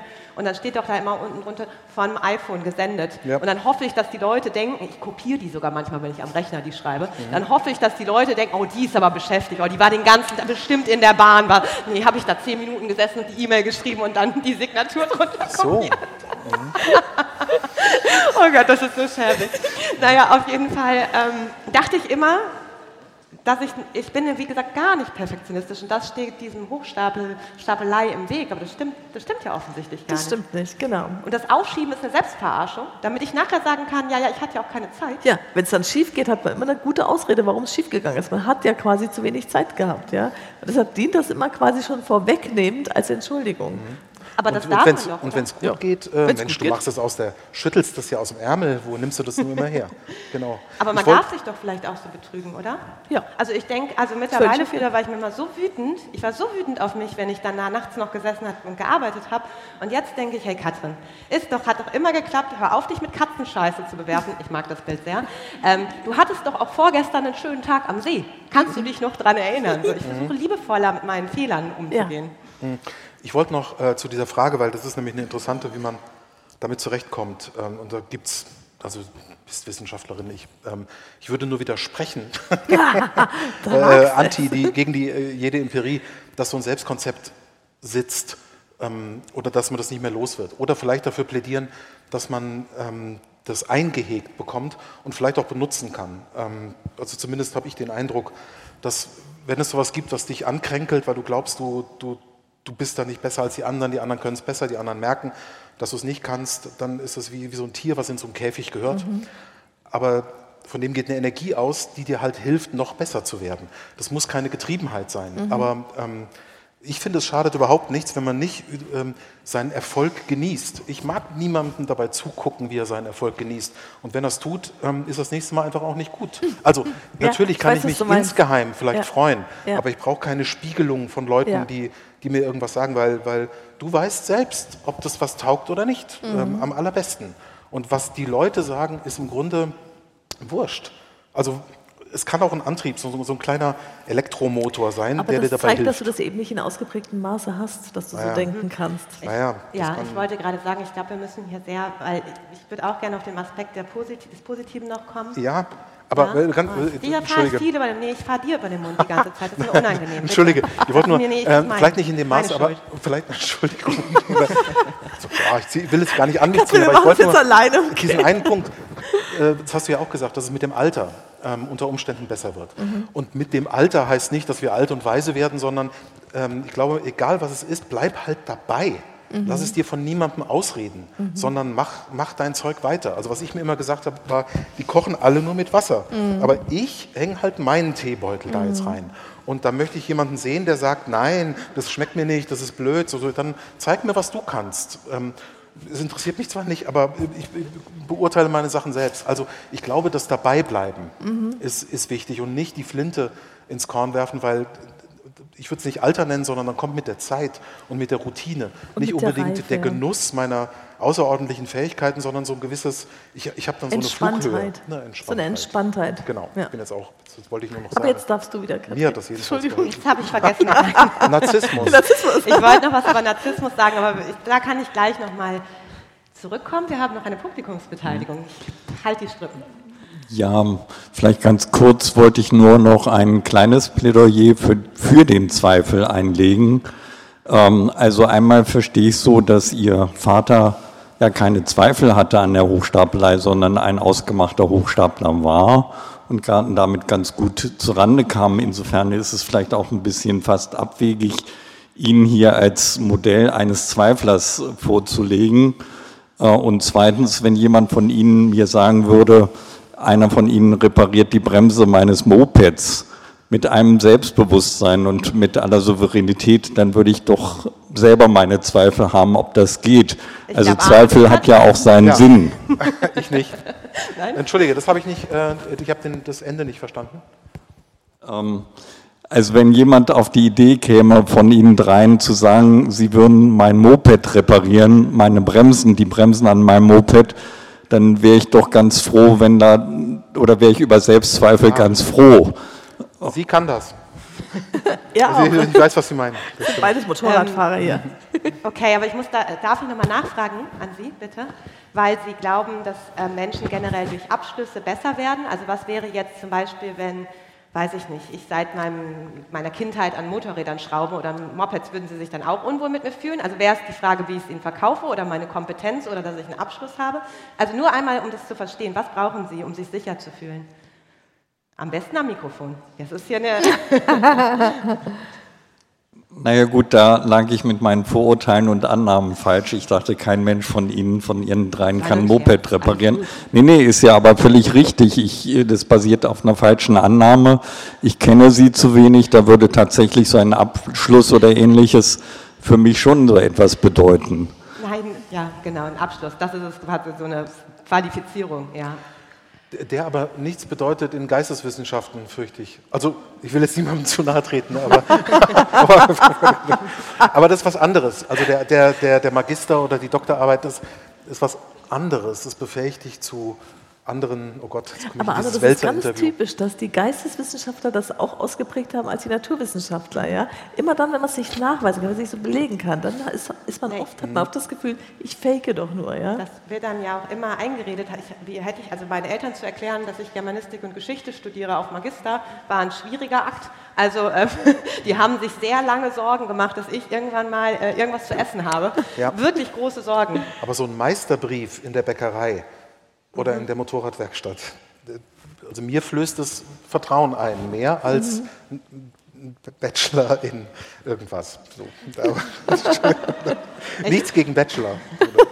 Ich wollte noch mal trotzdem auf, den, auf die Zuneigung zum Zweifel ähm, kommen. Äh, Es hört sich vielleicht furchtbar esoterisch an, aber wenn wir jetzt nicht sozusagen von dem Moment sprechen, wo wir einen wirklich massiven Leidensdruck haben, wo du ganz klar sagst, hier kann man verhaltenstherapeutisch arbeiten, hier kann man an Glaubenssätzen arbeiten, sondern ich meine das, was wahrscheinlich der Großteil irgendwo tief in uns hier so ein bisschen nagen hat und warum wir vielleicht da sind heute Abend. Es hat doch auch irgendwie vielleicht was Gutes und Schönes, oder? Also ich kenne auch so Menschen, die kommen aus einer Feedbackrunde raus mit so einem Kopf und sagen, so eine Scheiße, die ich mir da anhören musste, stimmt alles nicht. Und ich komme da raus und denke so, oh, scheiße, scheiße, scheiße, scheiße. Und dann sitze ich da ein paar Tage drauf rum und bei manchen Sachen denke ich vielleicht irgendwann nein und bei manchen Sachen denke ich, ja klar, das, da bin ich nicht gut oder da kann ich noch besser werden. Das ist der eine Aspekt. Und der andere Aspekt ist ja irgendwie die Angst. Also ich kenne schon die Angst, etwas nicht zu können. Vor ziemlich vielen Dingen, zum Beispiel nach wie vor, wenn mich fremde Telefonnummern anrufen, da möchte ich eigentlich nicht dran gehen, das muss ich aber leider in meinem Beruf machen. Das ist wirklich so, Katrin Altschner?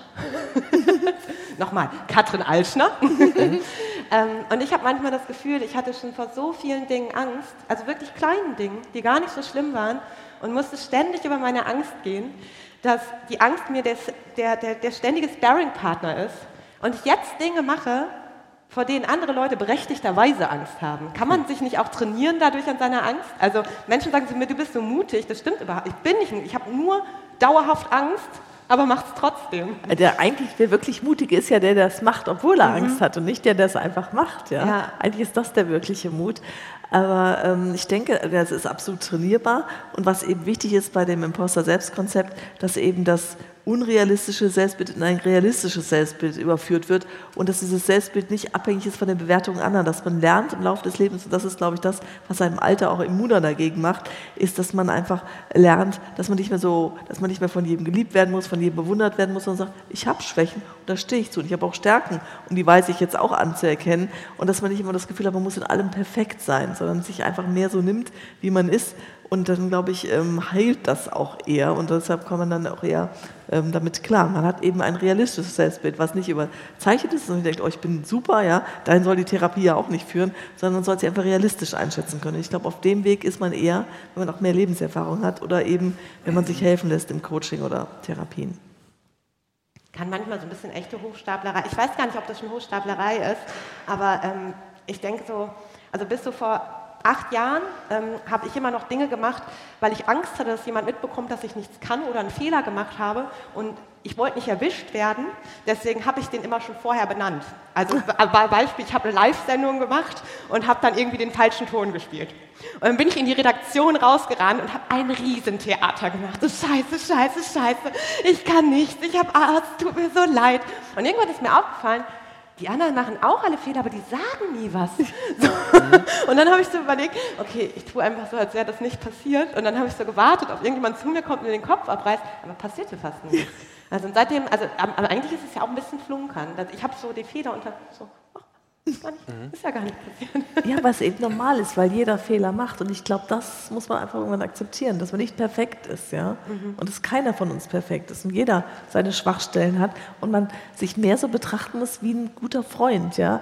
Wie also, dass man den Blickwinkel mal verändert ja? und sich mit den Augen des besten Freundes oder der besten Freundin sieht. Und dann ist man viel milder mit sich. Und das machen wir eben oft nicht, weil wir oft sehr viel kritischer mit uns sind, als unser bester Freund oder unsere beste Freundin das wäre. Und ich glaube, das muss man lernen, diesen Blickwinkel von außen auf sich zu haben, jemand, der es gut mit einem meint. Ja? Ich habe das Gefühl, in dir arbeitet irgendwas. Hm? Ich habe das Gefühl nee, nee, gerade, nee. es arbeitet irgendwas. ich bin noch bei dem Zweifel. Okay. Ähm, Zweifel für den äh, Zweifel finde ich gut. Mhm. Ja, ja finde ich. Ja, ja, äh, es gibt aber auch, ähm, es gibt ja auch echte Hochstapler. Ähm, mhm. Das vergisst man dann immer, weil wir haben ja nicht nur alle das Hochstapler-Syndrom. Ich würde gerne wissen, ob Hochstapler auch das Hochstapler-Syndrom haben. Ich glaube, die haben es nämlich nicht, weil die haben das keinen nicht. Zweifel das haben. Das Gegenteil. Also die Imposter sind Tiefstapler. Das ist genau das Gegenteil von den Hochstaplern. Mhm. Die, das ist diametral, das schließt sich aus. Und es gibt ähm, man, du kannst ja auch also den Fehler umarmen und so, aber es gibt halt Fehler, die sind ähm, über Neudeutsch sagt Career Stopper. Dann bist du erledigt, wenn du Fehler mhm. machst. Mhm. Du bist es als Herzchirurg sowieso, aber das ist dann auch ein, ein Vorstand, ähm, vielleicht auch nicht der Herzchirurg, äh, als Vorstand, ähm, wenn man sagt, wir investieren in diesen Hedgefonds, keine Ahnung, äh, mhm. was sie machen, oder wenn ich Mist baue in einem Text, dann mhm. ist es halt auch schnell vorbei. Also mhm. das, ähm, das ist gefährlich, sich ja. anzufreunden mit ähm, dem Fehler. Jetzt bin ja. ich tatsächlich äh. bei meinem Narzissmus angekommen. Du hast mir so einen richtig schönen ja, Ball zugespielt. Ähm, ich habe gelesen, dass äh, viele Menschen, die tatsächliche Hochstapler sind, ähm, narzisstische Tendenzen haben. Stimmt es? Ich kenne mich mit Hochstaplern nicht okay. so gut aus, sondern eher mit okay, Tiefstaplern. Aber, aber, ich, ich, aber ich ja, würde sagen, du hast recht. Also, ja, ich man will ja irgendwo hin, also ich, okay, ich habe es in einem Podcast gehört, es hat ein Psychologe gesagt, ich wiederhole das jetzt mal mit all meinem stolz geschwellten, seidenen Halbwissen. Ich habe gehört, dass es häufig auch ich würde sagen, mit da, narzisstischen ja. Tendenzen zu tun hat, weil man natürlich auch anerkannt werden möchte, man möchte Lob, man möchte gesehen werden, man möchte jemand sein. Ähm, und am Ende vielleicht auch in sich drin. Man muss sich Vorteile erkaufen damit, ja. Genau. Und das ist ja bei dem, bei dem äh, Tiefstapler oder bei den Postern gerade nicht der Fall. Die wollen ja irgendwie, die haben ja mal, die wollen nicht irgendwie im Rampenlicht stehen. Die sind sehr froh in der zweiten Reihe. Das sind Mitarbeiter, die man sehr gerne hat, weil die leisten viel, die sind hochmotiviert, aber wollen nicht im Rampenlicht stehen. Aber Eigentlich sehr sympathische Menschen. Aber wie passt das denn zusammen, dass wir es dann gleichzeitig wieder so bei Schauspieler oder Menschen auf Bühnen haben? Also die, offensichtlich steht man im Rampenlicht. Ja, aber die sind welche, die das sehr viel Überwindung kostet, da zu stehen mhm. und die oft sich mit anderen vergleichen, wo das Gefühl haben, die sind viel besser, die können das alles viel besser, die lernen ihre Rollen schneller, die sind überzeugender. Also es gibt zum Beispiel Mike Myers oder so ist so ein Beispiel dafür oder es gibt verschiedene andere Schauspieler, die auch das Gefühl haben, eigentlich sind sie totale Versager ja, und können das eigentlich gar nicht wirklich. Mhm. Ich hatte mich nämlich gefragt, und das ist jetzt eine bisschen weirde These, also wenn wir narzisstische Tendenzen bei echten Hochstaplern haben, was natürlich auch dieses Bedürfnis, ich bin etwas ganz, ganz Besonderes auf dieser Welt, mhm. haben wir vielleicht alle sehr, weil wir in einer sehr individualistischen Gesellschaft leben, wo wir uns inszenieren, wo wir auf Social Media uns präsentieren, wo wir uns über Berufe definieren und unser tolles Sozialleben. Ähm, ist es nicht eigentlich, wenn ich die ganze Zeit durch die Welt gehe und sage, ich bin die schlechteste Person der Welt, ich bin die schlechteste Person der Welt, alle anderen sind besser als ich, ist es doch auch eine krasse Form von ich bin besonders, oder? Ja, ja. es ist wie die Umkehr, oder? Ist das jetzt ein komplett weirder Gedanke? Den hatte ich heute. Mhm. Ist doch auch, man stellt sich doch auch nur ja. Das ist so eine Viktimisierung. Ja. Mhm. Mhm. Ich äh, muss die ganze Zeit an den, also bei meinem Vater weiß ich es nicht, aber an den, an, beim Spiegel hatten wir einen Hochstapler, diesen Klaas Relotius, den, mhm. den man äh, vielleicht auch kennt. Da muss ich gerade dran denken, als du meintest, ähm, die versuchen sich Vorteile zu, zu erkaufen, aber eben mit falscher Münze. Und das, ist, das macht die wirklich gefährlich. äh, Genau. Wir- Dass die betrügen, bescheißen, sich Titel er, äh, erschwindeln, Ja. Berufsbezeichnungen oder, oder sagen, was weiß ich, dass sie viel Geld haben oder dass sie adelig sind oder sonst was. Also das sind alles Scheindinge, um sich Vorteile damit zu erkaufen. Und das, äh, genau das würden ja die ähm, Imposter nie machen. Die wollen ja nicht im Rampenlicht stehen. Ja? Wollen auf keinen Fall auffallen, damit keiner merkt, dass sie vielleicht nichts können oder so. Die tragen ja diese Maske, wo sie Angst haben, eines Tages fällt die Maske und hinterher kennt jemand anders, dass sie in Wirklichkeit inkompetent sind. Ja? Und das sind ja die, die stehen gerne im Rampenlicht und Ja. die Postel zum Beispiel, ja. Oder Ja, ich habe ähm, meiner, meiner Schwiegermutter erklärt, also was, was, worum es hier geht. Und sie meint, ah, Leute, die, wie war das, die, äh, ich habe gesagt, das, das Imposter-Syndrom Leute haben, die schon erfolgreich sind, so Mhm. in, in was auch immer. Und sie meinte, ah, die, die groß rauskommen. Mhm. Und das fand ich interessant, das klingt so banal, aber groß rauskommen wäre das Gegenteil von klein drin bleiben. Und das ist das, was, die, äh, was man eigentlich am liebsten macht. Aber sobald Mhm. man sich exponiert, äh, sobald du dich exponierst, bist du von allen Seiten angreifbar und du weißt nicht, ob es von hinten kommt, von vorne. Mhm. Ja. Ja, und das ähm, sorgt dann eben für die Nervosität und, und die psychische Belastung. Mhm. Also das ist eigentlich ein Luxusproblem. Je größer man rauskommt, umso, Mhm. ja klar, umso angreifbarer wird man. Ist das richtig? Mhm. Gut. Aber was ich bei dir vorhin nochmal sagen wollte, weil du gesagt hast, man sollte ja nicht jetzt seine Fehler feiern, wenn man einen Fehler macht, ist man auch ganz schnell weg von der Bühne oder so. Ja. Ja. Ähm, das glaube ich, ich meinte jetzt auch nicht gravierende Fehler, sondern ich meinte kleinere Schwächen, ja, dass man nicht irgendwie jede Kleinigkeit, die man nicht kann, zu was Riesigem aufbauen und sagt, dann bin ich der völlige Loser. Ja. Ich habe mich dreimal versprochen in meiner Rede, also habe ich eine richtige Scheißrede gehalten. Sowas meine ich. Ja. Also nicht gravierende Fehler oder gravierende Ausfälle oder sowas, das meine ich nicht damit, dass man wirklich in seinem Beruf da gravierende Fehler macht. Das Ja. habe ich nicht gemeint. Okay. Sondern dass man einfach kleinere Schwächen nicht so übertreiben soll ja? Mhm. und sich nicht so furchtbar ankreiden soll. Ja? Gibt es da auch Ja, Sachen, wo man dann vielleicht einfach für sich selber einstehen muss? Also das finde ich ja auch interessant. Ähm, wir haben ja alle unsere Stärken und Schwächen. Und manchmal, naja gut, Kollegen und Kolleginnen sehen ja auch manchmal mehr das, was nicht läuft. Also ich hatte letztens erst mit meiner Redakteurin so ein Gespräch. Ich mache Flüchtigkeitsfehler manchmal, wie wir jetzt schon wissen, auch in E-Mails. Und ähm, dann kriegte ich so eine ganz pissige Nachricht, so, ey Katrin, Sorgfalt, dein Thema ist Sorgfalt. So. Und irgendwann, und dann saß ich da kurz und war so geknickt. Und dann habe ich eine Sprachnachricht zurückgemacht und habe gesagt, du Sandra, ja, ich bin vielleicht nicht sorgfältig, aber ich kann so viel andere Sachen richtig gut und ich gehe dir so Sehr wenig gut. mit anderen Themen auf die Nerven. Ja. Ist doof, ich weiß, ich bemühe mich, aber es wird wahrscheinlich wieder passieren. Ziemlich wahrscheinlich sogar. Also es hat sich aber auch irgendwie gut an. Sie hat nicht geantwortet, ich weiß nicht, was das heißt, aber ähm, ich hab, es hat sich gut angefühlt in dem Moment. Und dazu auch nochmal, das ist auch ein Persönlichkeitsmerkmal. Gewissenhaftigkeit ist ein Persönlichkeitsmerkmal. Auch das ist was. Wir sind eher gewissenhafte Menschen oder nicht so gewissenhafte Menschen, ja. Und das ist ein Trait und das ist erblich, haben wir vorhin schon darüber diskutiert, ja. Und das wirst du auch nicht grundlegend ändern. Deshalb, es wird wieder vorkommen. Ich kann mich noch so bemühen, aber ich bin nicht so ein gewissenhafter Mensch. Ich schaffe das nicht, ja. Und das ist, ja, auch das ist Charakter und erblich, ja. Aber ich bin gewissenhafter geworden. Ich war, ich war, ich war es nicht. Ja, und die Kollegin, ihr Thema ist Sorgfalt, nicht deins. Also die steht drauf, auf Sorgfalt offenbar. Die steht auf Sorgfalt. Aber deswegen ist die auch gut. Deswegen hört die die Dinge ab und nimmt die ab. Ja, Und ich mache die. Genau. Eigentlich, wir sind doch perfekt, wo wir sind. So. Die tritt mir in den Arsch, wenn ich einen Schnittfehler gemacht habe. Ich hole den Kram nach Hause. So. Ist eigentlich, wir sind doch an der richtigen, wir sitzen doch beide am richtigen Schreibtisch eigentlich. Könnte so schön sein. Du hast recht, auch das kann man trainieren, ja, aber auch nur einem gewissen Grad. Ja? Also man kann Ja. sich zusammenreißen, aber du wirst jetzt einen völlig ungewissenhaften Menschen nicht zum super gewissenhaft machen. Mhm. Du kannst es trainieren und dich zusammenreißen, aber es ist nicht im Riesenausmaß veränderbar. Ja? Nee. Aber das meine ich, es, äh, gewisse Dinge sind, sind doch noch, noch zu skalieren oder zu, äh, wenn, wenn man das will, Mhm. Ja. dann, dann, dann funktioniert das. Äh, Ja. Ich merke bei meiner Arbeit immer das, was ich ungerne mache, ähm, also was, wo, wo ich am meisten leide, äh, das ist eigentlich schon auch wichtig und da muss ich, da muss ich dann halt ran. So, das Mhm. sind so, ähm, genau, also das ist das Gewissenhafte, dass die Fakten stimmen und das, Ja. dass man da durchgeht. Ja. Und ich finde es ja auch immer ganz spannend zu schauen, ähm, manchmal findet man ja wirklich so Situationen, wie so Glaubenssätze überhaupt ähm, entstanden sind. Ähm, und ich ähm, führe, fühle den Schmerz meines zwölfjährigen Ichs noch jetzt, wenn ich daran denke. Und ich kann meiner Mutter nichts vorwerfen. Aber ich war so zwölf, damals habe ich angefangen, äh, habe ich schon ein paar Jahre gemacht, Reitsport zu machen. Das ist ein ganz hartes Pflaster.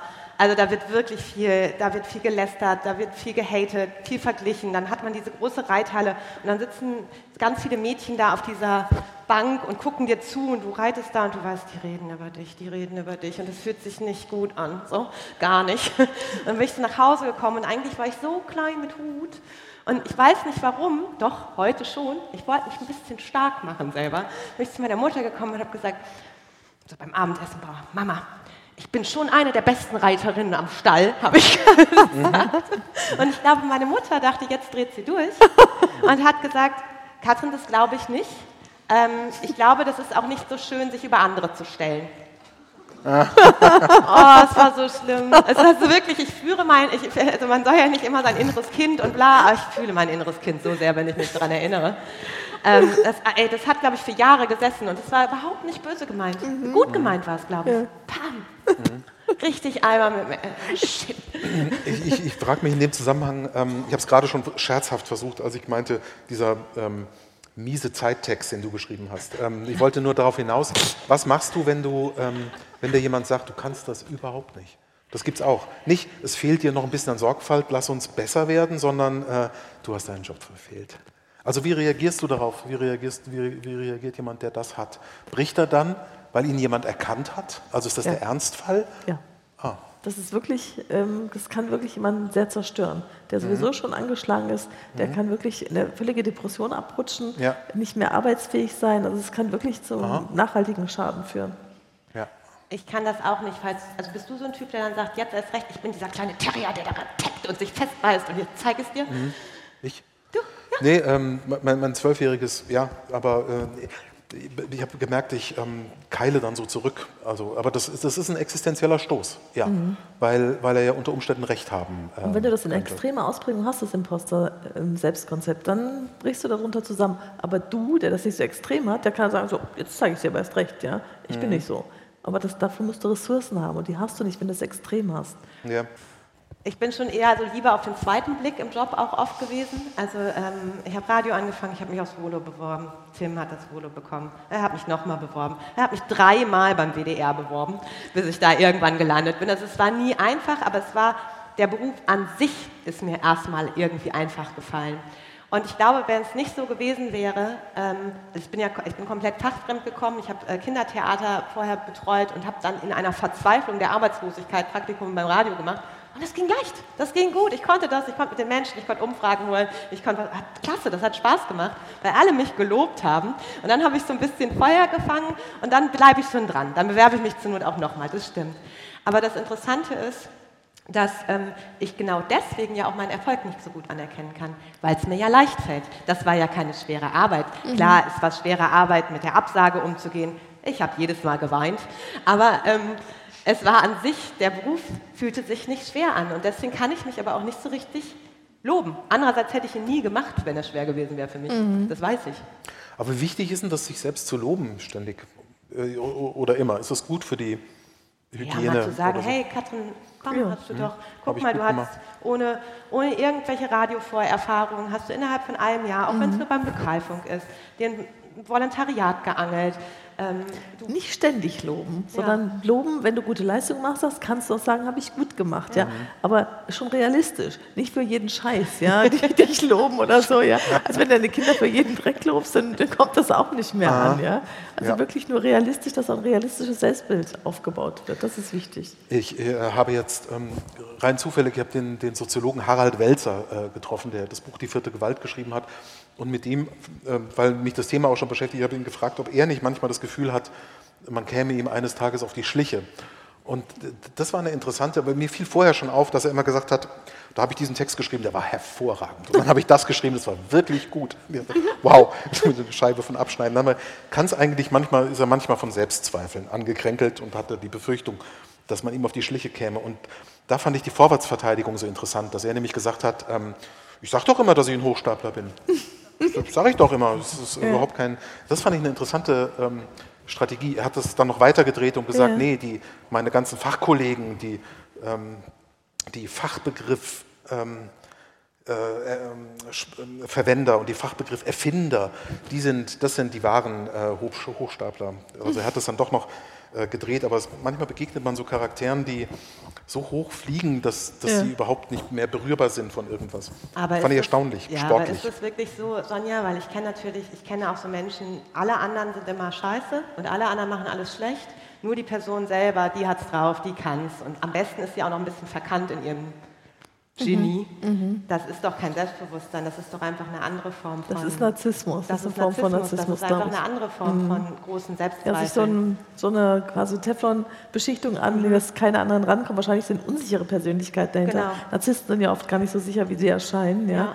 Aber ich glaube, äh, ja, das ist eher eine Unsicherheit, wenn man alles so abblockt und alle anderen dumm sind, dass man das braucht, sich selbst zu, zu erhöhen. Ja. Und dann komme ich mit meinen Imposteranteilen und sage, du tust mir leid, du hast recht. ich ich sehe dich. Ich weiß, wie du dich fühlst, nur ich habe eine andere Sprache. ist schon okay. Wird schon alles wieder gut.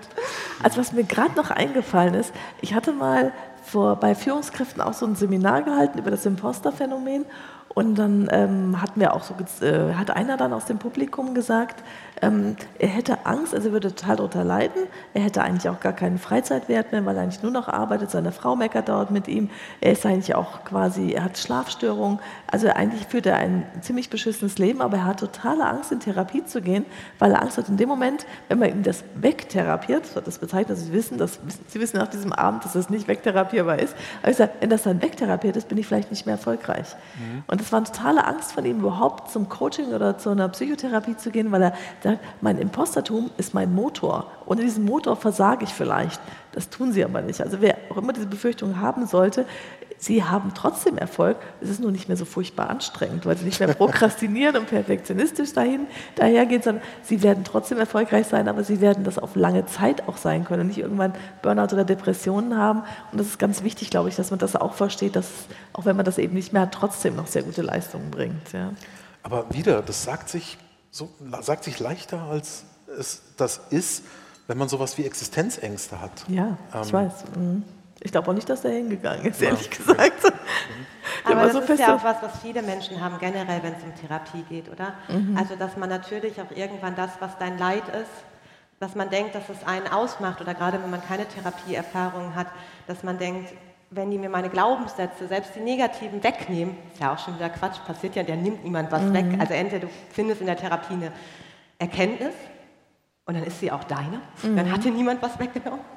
Oder ähm, eben nicht, kann ja, Ja, wohl auch passieren. Aber das ist generell eine ganz große Angst, egal wie Ja. sehr Menschen leiden, dass sie etwas verlieren werden, etwas, was zu ihnen selbst ge- von ihnen selbst dass sie sich verändern ist. und damit ja. vielleicht auch ihr Umfeld verändern, dass vielleicht Personen, die einen vorher mochten, einen dann nicht mehr mögen oder dass irgendwelche Konstellationen sich mit einem selber verändern, ja, Ja. und man selber nicht mehr derjenige ist. Ja.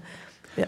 Ich ähm, frage mich wirklich, weil äh, das vorhin aufkam nach der Gesellschaft. Mhm. Ähm, Ich frage mich, bestimmt gibt es Studien oder so, ob jemand, der davon lebt, dass er in Fidschi fliegende Fische angelt oder ähm, was auch immer, ähm, ob, ob der das auch hat oder die.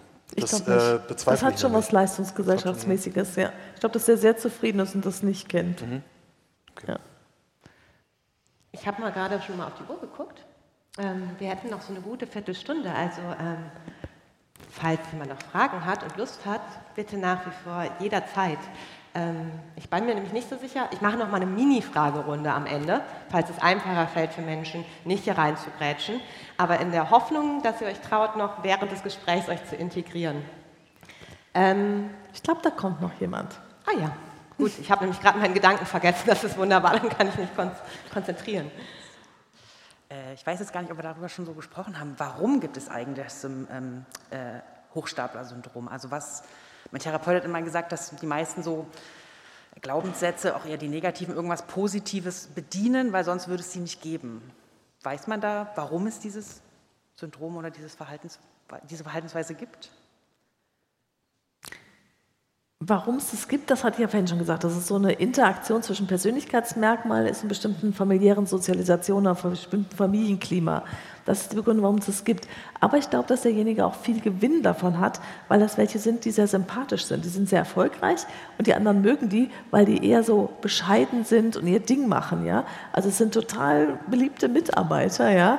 Also die hat man gerne in ihrer, seiner Firma, weil die, die klotzen rein, ohne aber selber so dazustehen, so, ach, bin ich super. Ja? Das sind eigentlich sehr sympathische Menschen, die ein Unternehmen sehr tragen können, ja? wenn sie nicht erkranken, weil es so stark ausgeprägt ist. Es hat auch seine Vorteile.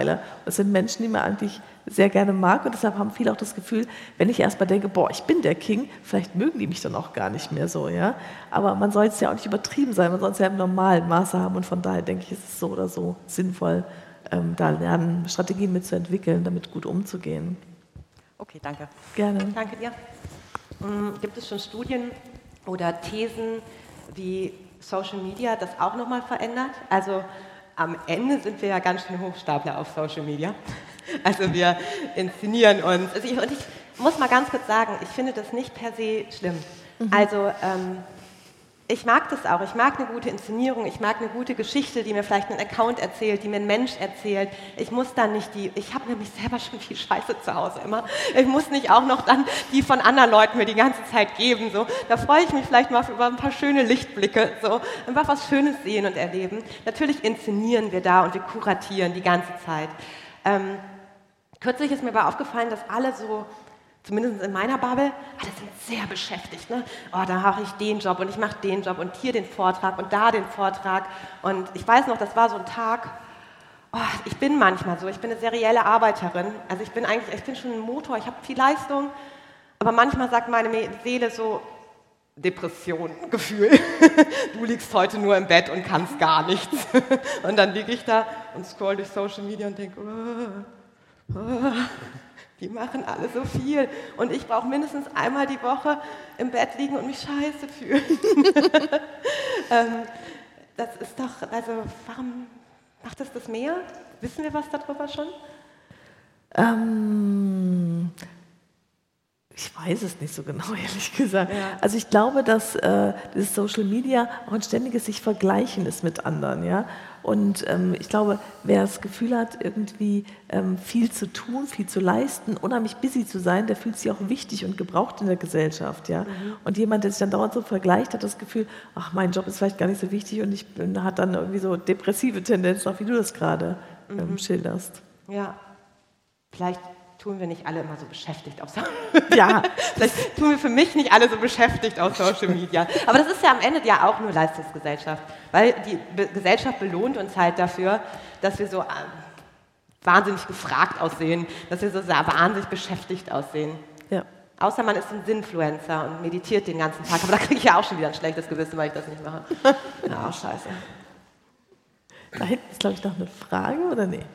Nein, nein, nein das ist der Mensch gewesen ist. Macht's gut, bis die Tage. Arno, arbeitet da wieder was in dir? Ich meine, nee, das jetzt nee, in deinem nee, ich hab, langsam so zu nee, ich merke nur, ich kann dazu ja, zu Social Media gar nichts, ähm, ja. gar nichts äh, sagen, weil ich das nicht mache. Ich habe dich da auch nicht gefunden, so, ich wollte dich taggen. bin da nicht... Äh, Taggen, was ist denn das? Ich, hab, äh, ich, ich vermeide, vermeide, diese Arena. Das ist natürlich ein wichtiges Tool, um sich selbst als Marke und so weiter zu präsentieren. Ja. Aber das ist natürlich immer alles Hochstapelei, oder? Also so eine freundliche, schau, wie hübsch ich aussehe und das 16. Foto zeigt mich jetzt so, wie ich will, mhm. nehme ich an. So, aber na klar, also ich würde da auch äh, Depression bekommen. Bitte, Entschuldige. Ja, Entschuldigung, dass wir Sie so lange warten lassen. Äh, ist das eher was, äh, no, no. Hm.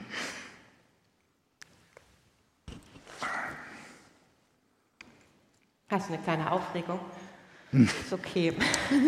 Äh, jetzt geht's wieder. Ist das eher was Neues, also was jetzt so diese seit 100 Jahren jetzt verstärkt sich so entwickelt hat, oder gibt es das schon immer in der Menschheit? Ähm, ich glaube, dass es was mit unserer Leistungsgesellschaft zu tun hat. Das ist wirklich was, ist, was mit der neueren Zeit zu tun hat. Okay. Also bekannt ist es ja erst so seit den 1970er Jahren. Das ist zum ersten Mal als Phänomen quasi benannt worden. Und ich glaube, das ist auch erst so in der Zeit entstanden, so der Nachkriegszeit, im Aufstreben, mit, wo Leistung so eine wahnsinnige Rolle gespielt hat. Also ich glaube schon, dass es eher ein neueres Phänomen ist, was aber auch jetzt offensichtlich sehr viele Menschen betrifft. Können Sie vielleicht noch so einen krassen Gegensatz mal schildern, so zwischen Kulturen, zum Beispiel irgendwie Deutschland oder westliche Gesellschaft gegenüber Indonesien oder so? Ja, also ich glaube, dass zum Beispiel in Indonesien das nicht so stark ausgeprägt ist, weil man einfach mehr mit seinem Überleben beschäftigt ist. Ich glaube, in unserer Gesellschaft, wo, man, wo es darum geht, irgendwie Status, Besitz und so weiter in den Vordergrund zu stellen, das ist viel ausgeprägter als da in, in Ländern, wo es wirklich ums Überleben geht, wo ich alltäglich arbeiten muss, um überleben zu können. Da hat man gar keine Zeit, sich um sowas Gedanken zu machen. Wie stehe ich da, welchen Status habe ich, welchen Titel habe ich. Da geht es einfach darum, wirklich Handwerk zu haben, um das alltägliche Leben zu, zu sichern. Ich glaube, in diesen Gesellschaften gibt es sowas wie das Imposter-Phänomen kaum. Okay, danke. Das ähm, glaube ich auch, ähm, weil man auch im, äh, Entschuldige, im, im 17., 16., äh, in der Antike, Jahrhundert ähm, mit Überleben beschäftigt war und diese Arbeitsteilung es so noch nicht gab. Deswegen äh, dieser David Gräbner mit den Bullshit-Jobs. Ja. Es gibt so viele Stellen und ich glaube auch, da gehören einige dieser Führungskräfte dazu, die sitzen das so aus und du kommst damit durch. Mhm. Niemand testet das wirklich. Und mhm. ähm, vielleicht können sie es, äh, vermutlich können sie es, aber die, der Selbstverdacht ähm, kann dann viel eher aufkommen, als wenn es mein Job ist, irgendwas mhm. zu machen, was man wirklich anfassen kann oder wo man sich mhm. draufsetzen kann. Ich habe einen wichtigen Gedanken, aber machen Sie erst mal. Äh, ja. Nee, das möchte ich gar nicht unterbrechen. Ich kann gut stehen.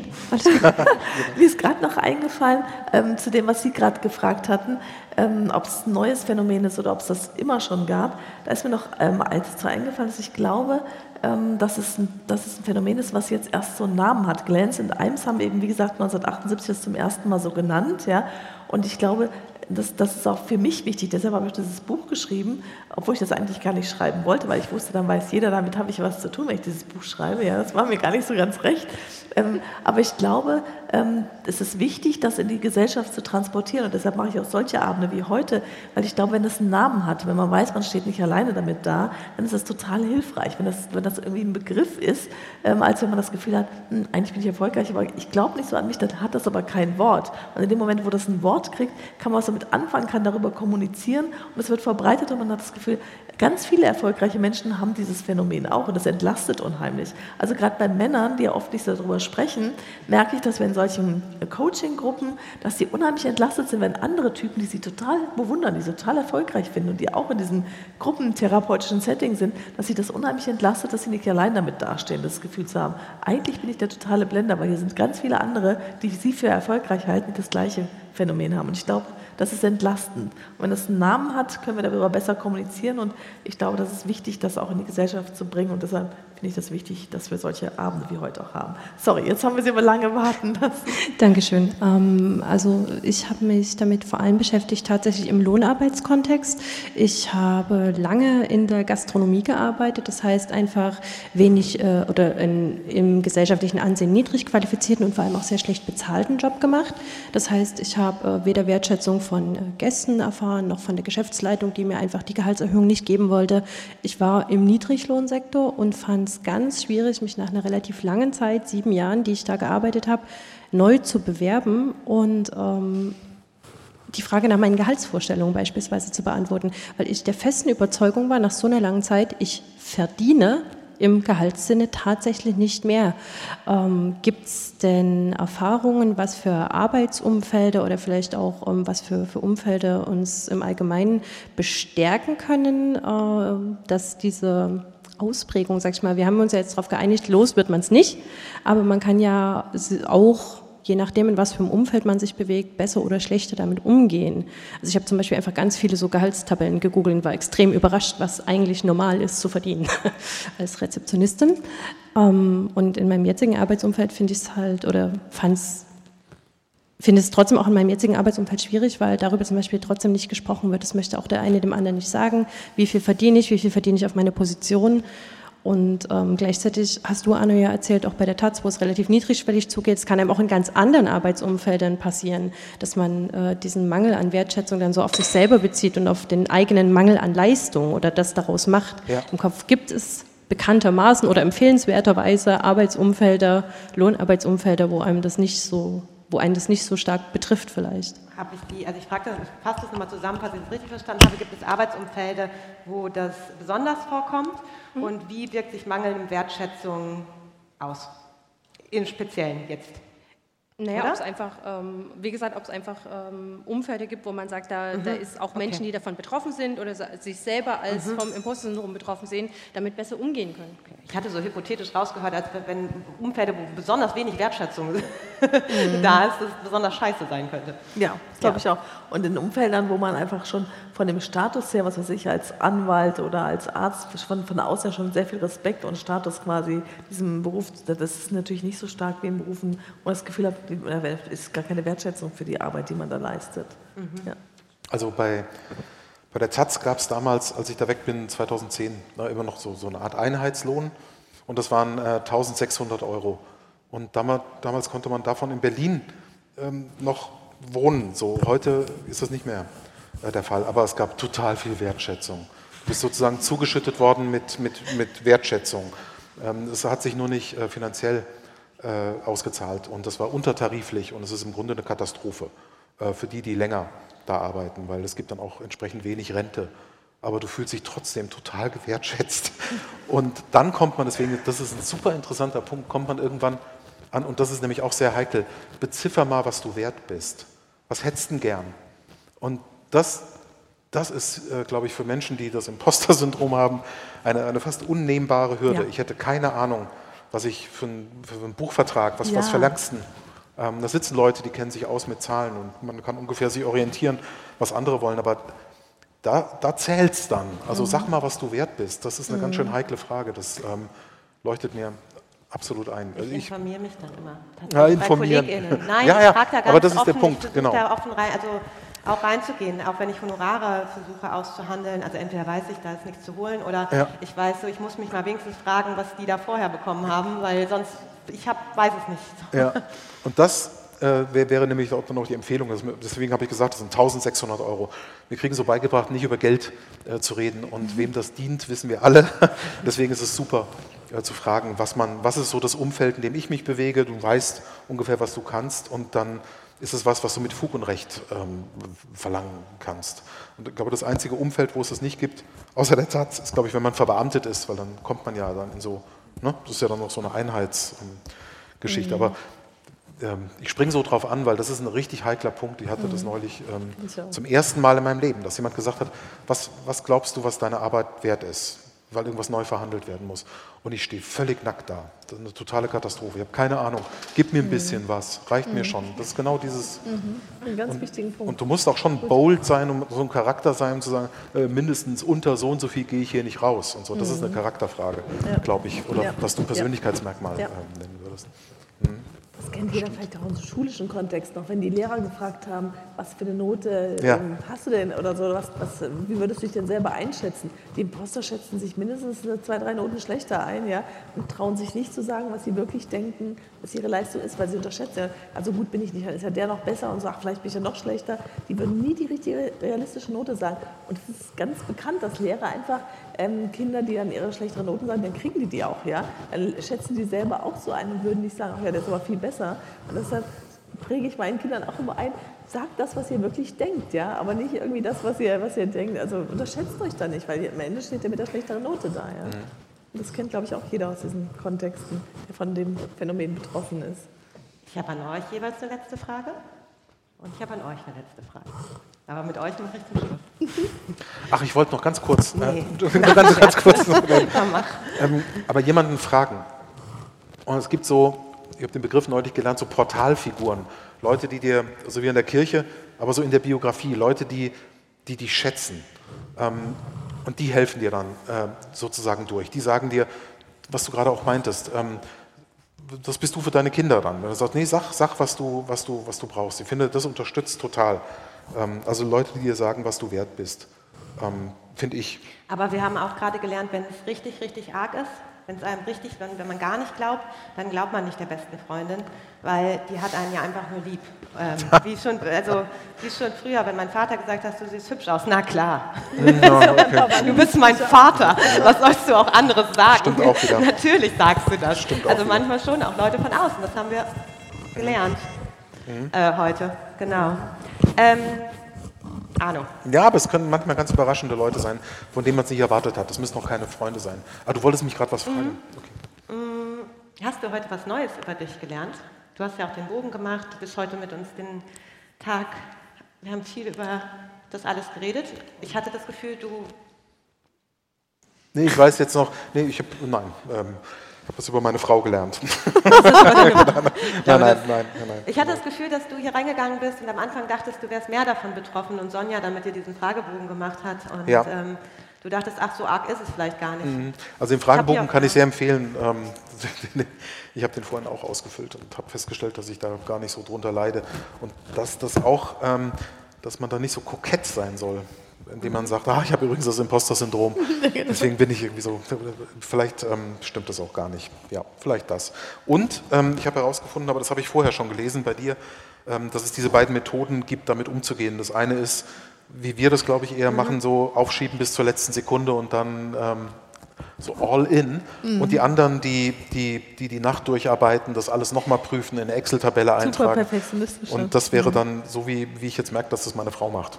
also das, würde, das fand ich interessant. Das war mir überhaupt Ja. nicht klar. Ich dachte, ich habe das immer nur, Ja. weil bei mir, anders als bei ihr, das Mhm. so ein im Luftleeren ähm, Mhm. ist. Ja. Ich glaube, das ist nämlich vielleicht nochmal ganz wichtig zu sagen und dass man sich ja vielleicht auch nochmal ändert und woanders steht, weil ich finde, du hast heute auch teilweise sehr selbstbewusste und für dich einstehende, starke Positionen gesagt. Also allein sowas wie, ich könnte es nie sagen, sowas wie, ist ja vielleicht auch egal, was andere über dich denken. Ja. Oh nein. Das fühle ich, also, das fühle ich leider nicht. Das waren schon auch starke Positionen. Wenn sich jetzt jemand da draußen im Publikum damit Ja. vergleicht, dann kann man ja schon wieder nur ganz beutelt nach Hause gehen. Findest du? Ja, klar. Ich finde, das ist beeindruckend. Das ist Nee, das leitet sich aber, Aussage. das leitet sich bei mir aber von der, bei mir ist das die, die Abwesenheit bei Mhm. Social Media. Ich, ich äußere, ja, das ist wirklich so. Das Nein, ist das wirklich du so. Doch, das hat damit schon Nein. was zu tun. Doch. Du kannst das nicht alles darauf zurückführen. Also es gibt unglaublich viele Leute, die ihr Selbstbewusstsein und ihr Ego füttern, weil das geliked wird und, und nochmal geliked wird in diesem komischen äh, Universum. Kann sein. Ist aber auch schwierig, mit jemandem darüber zu diskutieren, der noch nicht mal Social Media hat. Ich weiß, ich weiß. Ich weiß. Okay, anderes Ich Thema. weiß, es Ich, wollte so- nur allen Mut machen, die denken vielleicht, also so wie. Arno Frank bin ich nicht. Eben war da Dafür, ähm, irgendjemand, der was sagen wollte. Jetzt haben wir den verscheucht. Wirklich? Ja. Entschuldigung. Nochmal eine kleine Frage bezüglich äh, Monkey Business. Äh, das heißt in Führungspositionen, dass man jetzt als Führungskraft auch gerne mal Arbeiten oder Aufgaben von den Mitarbeitenden übernimmt. Ähm, kann man da sagen, dass da ein kausaler Zusammenhang auch zu dem Imposter-Syndrom besteht? Oder Ja. ist- ja. Das haben wir auch schon nachgewiesen, dass, dass die eher Aufgaben übernehmen, die eher, was weiß ich, ähm, normalerweise die Mitarbeiter machen würden und versuchen, so flache Hierarchien möglichst herzustellen. Es sind oft welche, die nicht sehr hierarchisch denken, was eben auch sehr sympathisch ist in so einem gemeinsamen Umgang im Arbeitsfeld. Ja. Danke. Gute Frage. Ja. Sonja, letzte Frage an dich. Ja. Mm, Ich glaube, in Zeiten von Social Media, solche Accounts haben manche Leute. Tut mir leid. ähm, wir kriegen ja oft äh, wirklich, und das ist irgendwie schön, weil ich finde, es schafft eine Awareness, mehr Aufmerksamkeit auch für psychische Probleme. Wir kennen ganz viele diese kleinen Mini-Rants, ähm, Narzissmus, äh, Imposter-Syndrom. Ähm, geht ja auch nicht anders. Also man muss das in Kürze darstellen. Aber bei mir führt es oft dazu, wenn ich immer nur diese Verschlagwortung lese, ich habe alles. Ne? Also ich, bin, ich bin eine Narzisstin, ich bin eine Psychopathin, ich habe das Imposter-Syndrom, ich habe Depressionen, wirklich, ich glaube, ich habe ADHS. Also ich lese mir das alles durch und ich bin mir wirklich sicher, ich habe das alles. Ne? Ähm, wie schafft man das jetzt auch nach so einer Veranstaltung heute Abend, dass man irgendwie so mal ein bisschen differenzieren kann, okay, sollte ich mich damit noch beschäftigen oder ist das ein bisschen Quatsch? Vielleicht steigere ich mich ja auch gerade in was rein. Ja, ich glaube, das ist ganz gut, dass du es nochmal ansprichst. Ich glaube, man sollte wirklich ähm, versuchen, realistisch auch diese Sachen einzuschätzen. Und dafür dient vielleicht auch ein bisschen der Fragebogen, dass man es relativieren kann, wo man eigentlich steht, aber eben auch im Kopf behalten. Und ich glaube, das ist auch ein wichtiges Ergebnis heutigen Abends. Ich muss nicht perfekt sein und ähm, ich bin auch nicht irgendwie der letzte äh, Imposter, wenn ich irgendwelche Dinge nicht kann. Ja? Dass man einfach davon diesem Perfektionismusbild wegkommt ähm, und einfach sich zugesteht, dass man Schwächen hat, ohne dass man deshalb ein totaler Loser ist. Sondern jeder hat das und ich glaube, das ist wichtig zu realisieren. Und ich glaube, ja, ganz schön, mit diesem Gedanken nach Hause gehen, dass äh, das zu uns gehört, dass es jeder hat und man sich nicht immer diese, diese Aufwärtsvergleiche eigentlich auch total schwierig sind, wenn man sich immer nur welche sucht, die, die besser sind, die Dinge besser können, sondern ähm, ja, dass einfach klar ist, ich bin vielleicht im Mittelfeld, das ist auch völlig okay. Man muss gar nicht irgendwie im oberen Feld immer sein, sondern es, es, man ist einfach okay, so wie man ist, sanftmütiger mit sich selber umzugehen oder, oder ja, vielleicht einfach einen milderen Blick auf sich selber haben. Das ist, glaube ich, wichtig. Vielen Dank. Und jetzt die Frage an euch. Hat irgendjemand, der vorhin aufgezeigt hat oder nicht aufgezeigt hat, jetzt eine andere Meinung über sich als vorher? Also ich würde jetzt gerne wissen, die Menschen heben die Hand, die das Gefühl haben, das, was ich vorhin annahm, egal ob ich unten oder oben hatte, stimmt jetzt nicht mehr. Ich habe hier was gelernt und stelle das in Frage. Das würde ich gerne wissen.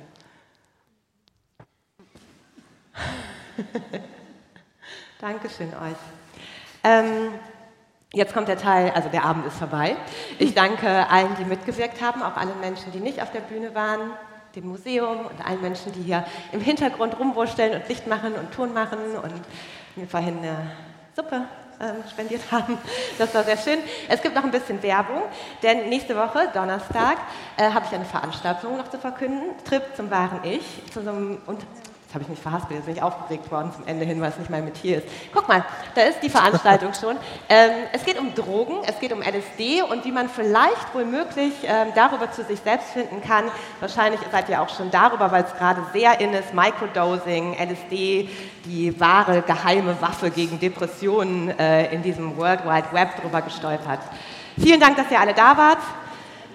Es hilft vielleicht auch beim Imposter-Syndrom irgendwas. LSD, das reden wir nachher beim Bier.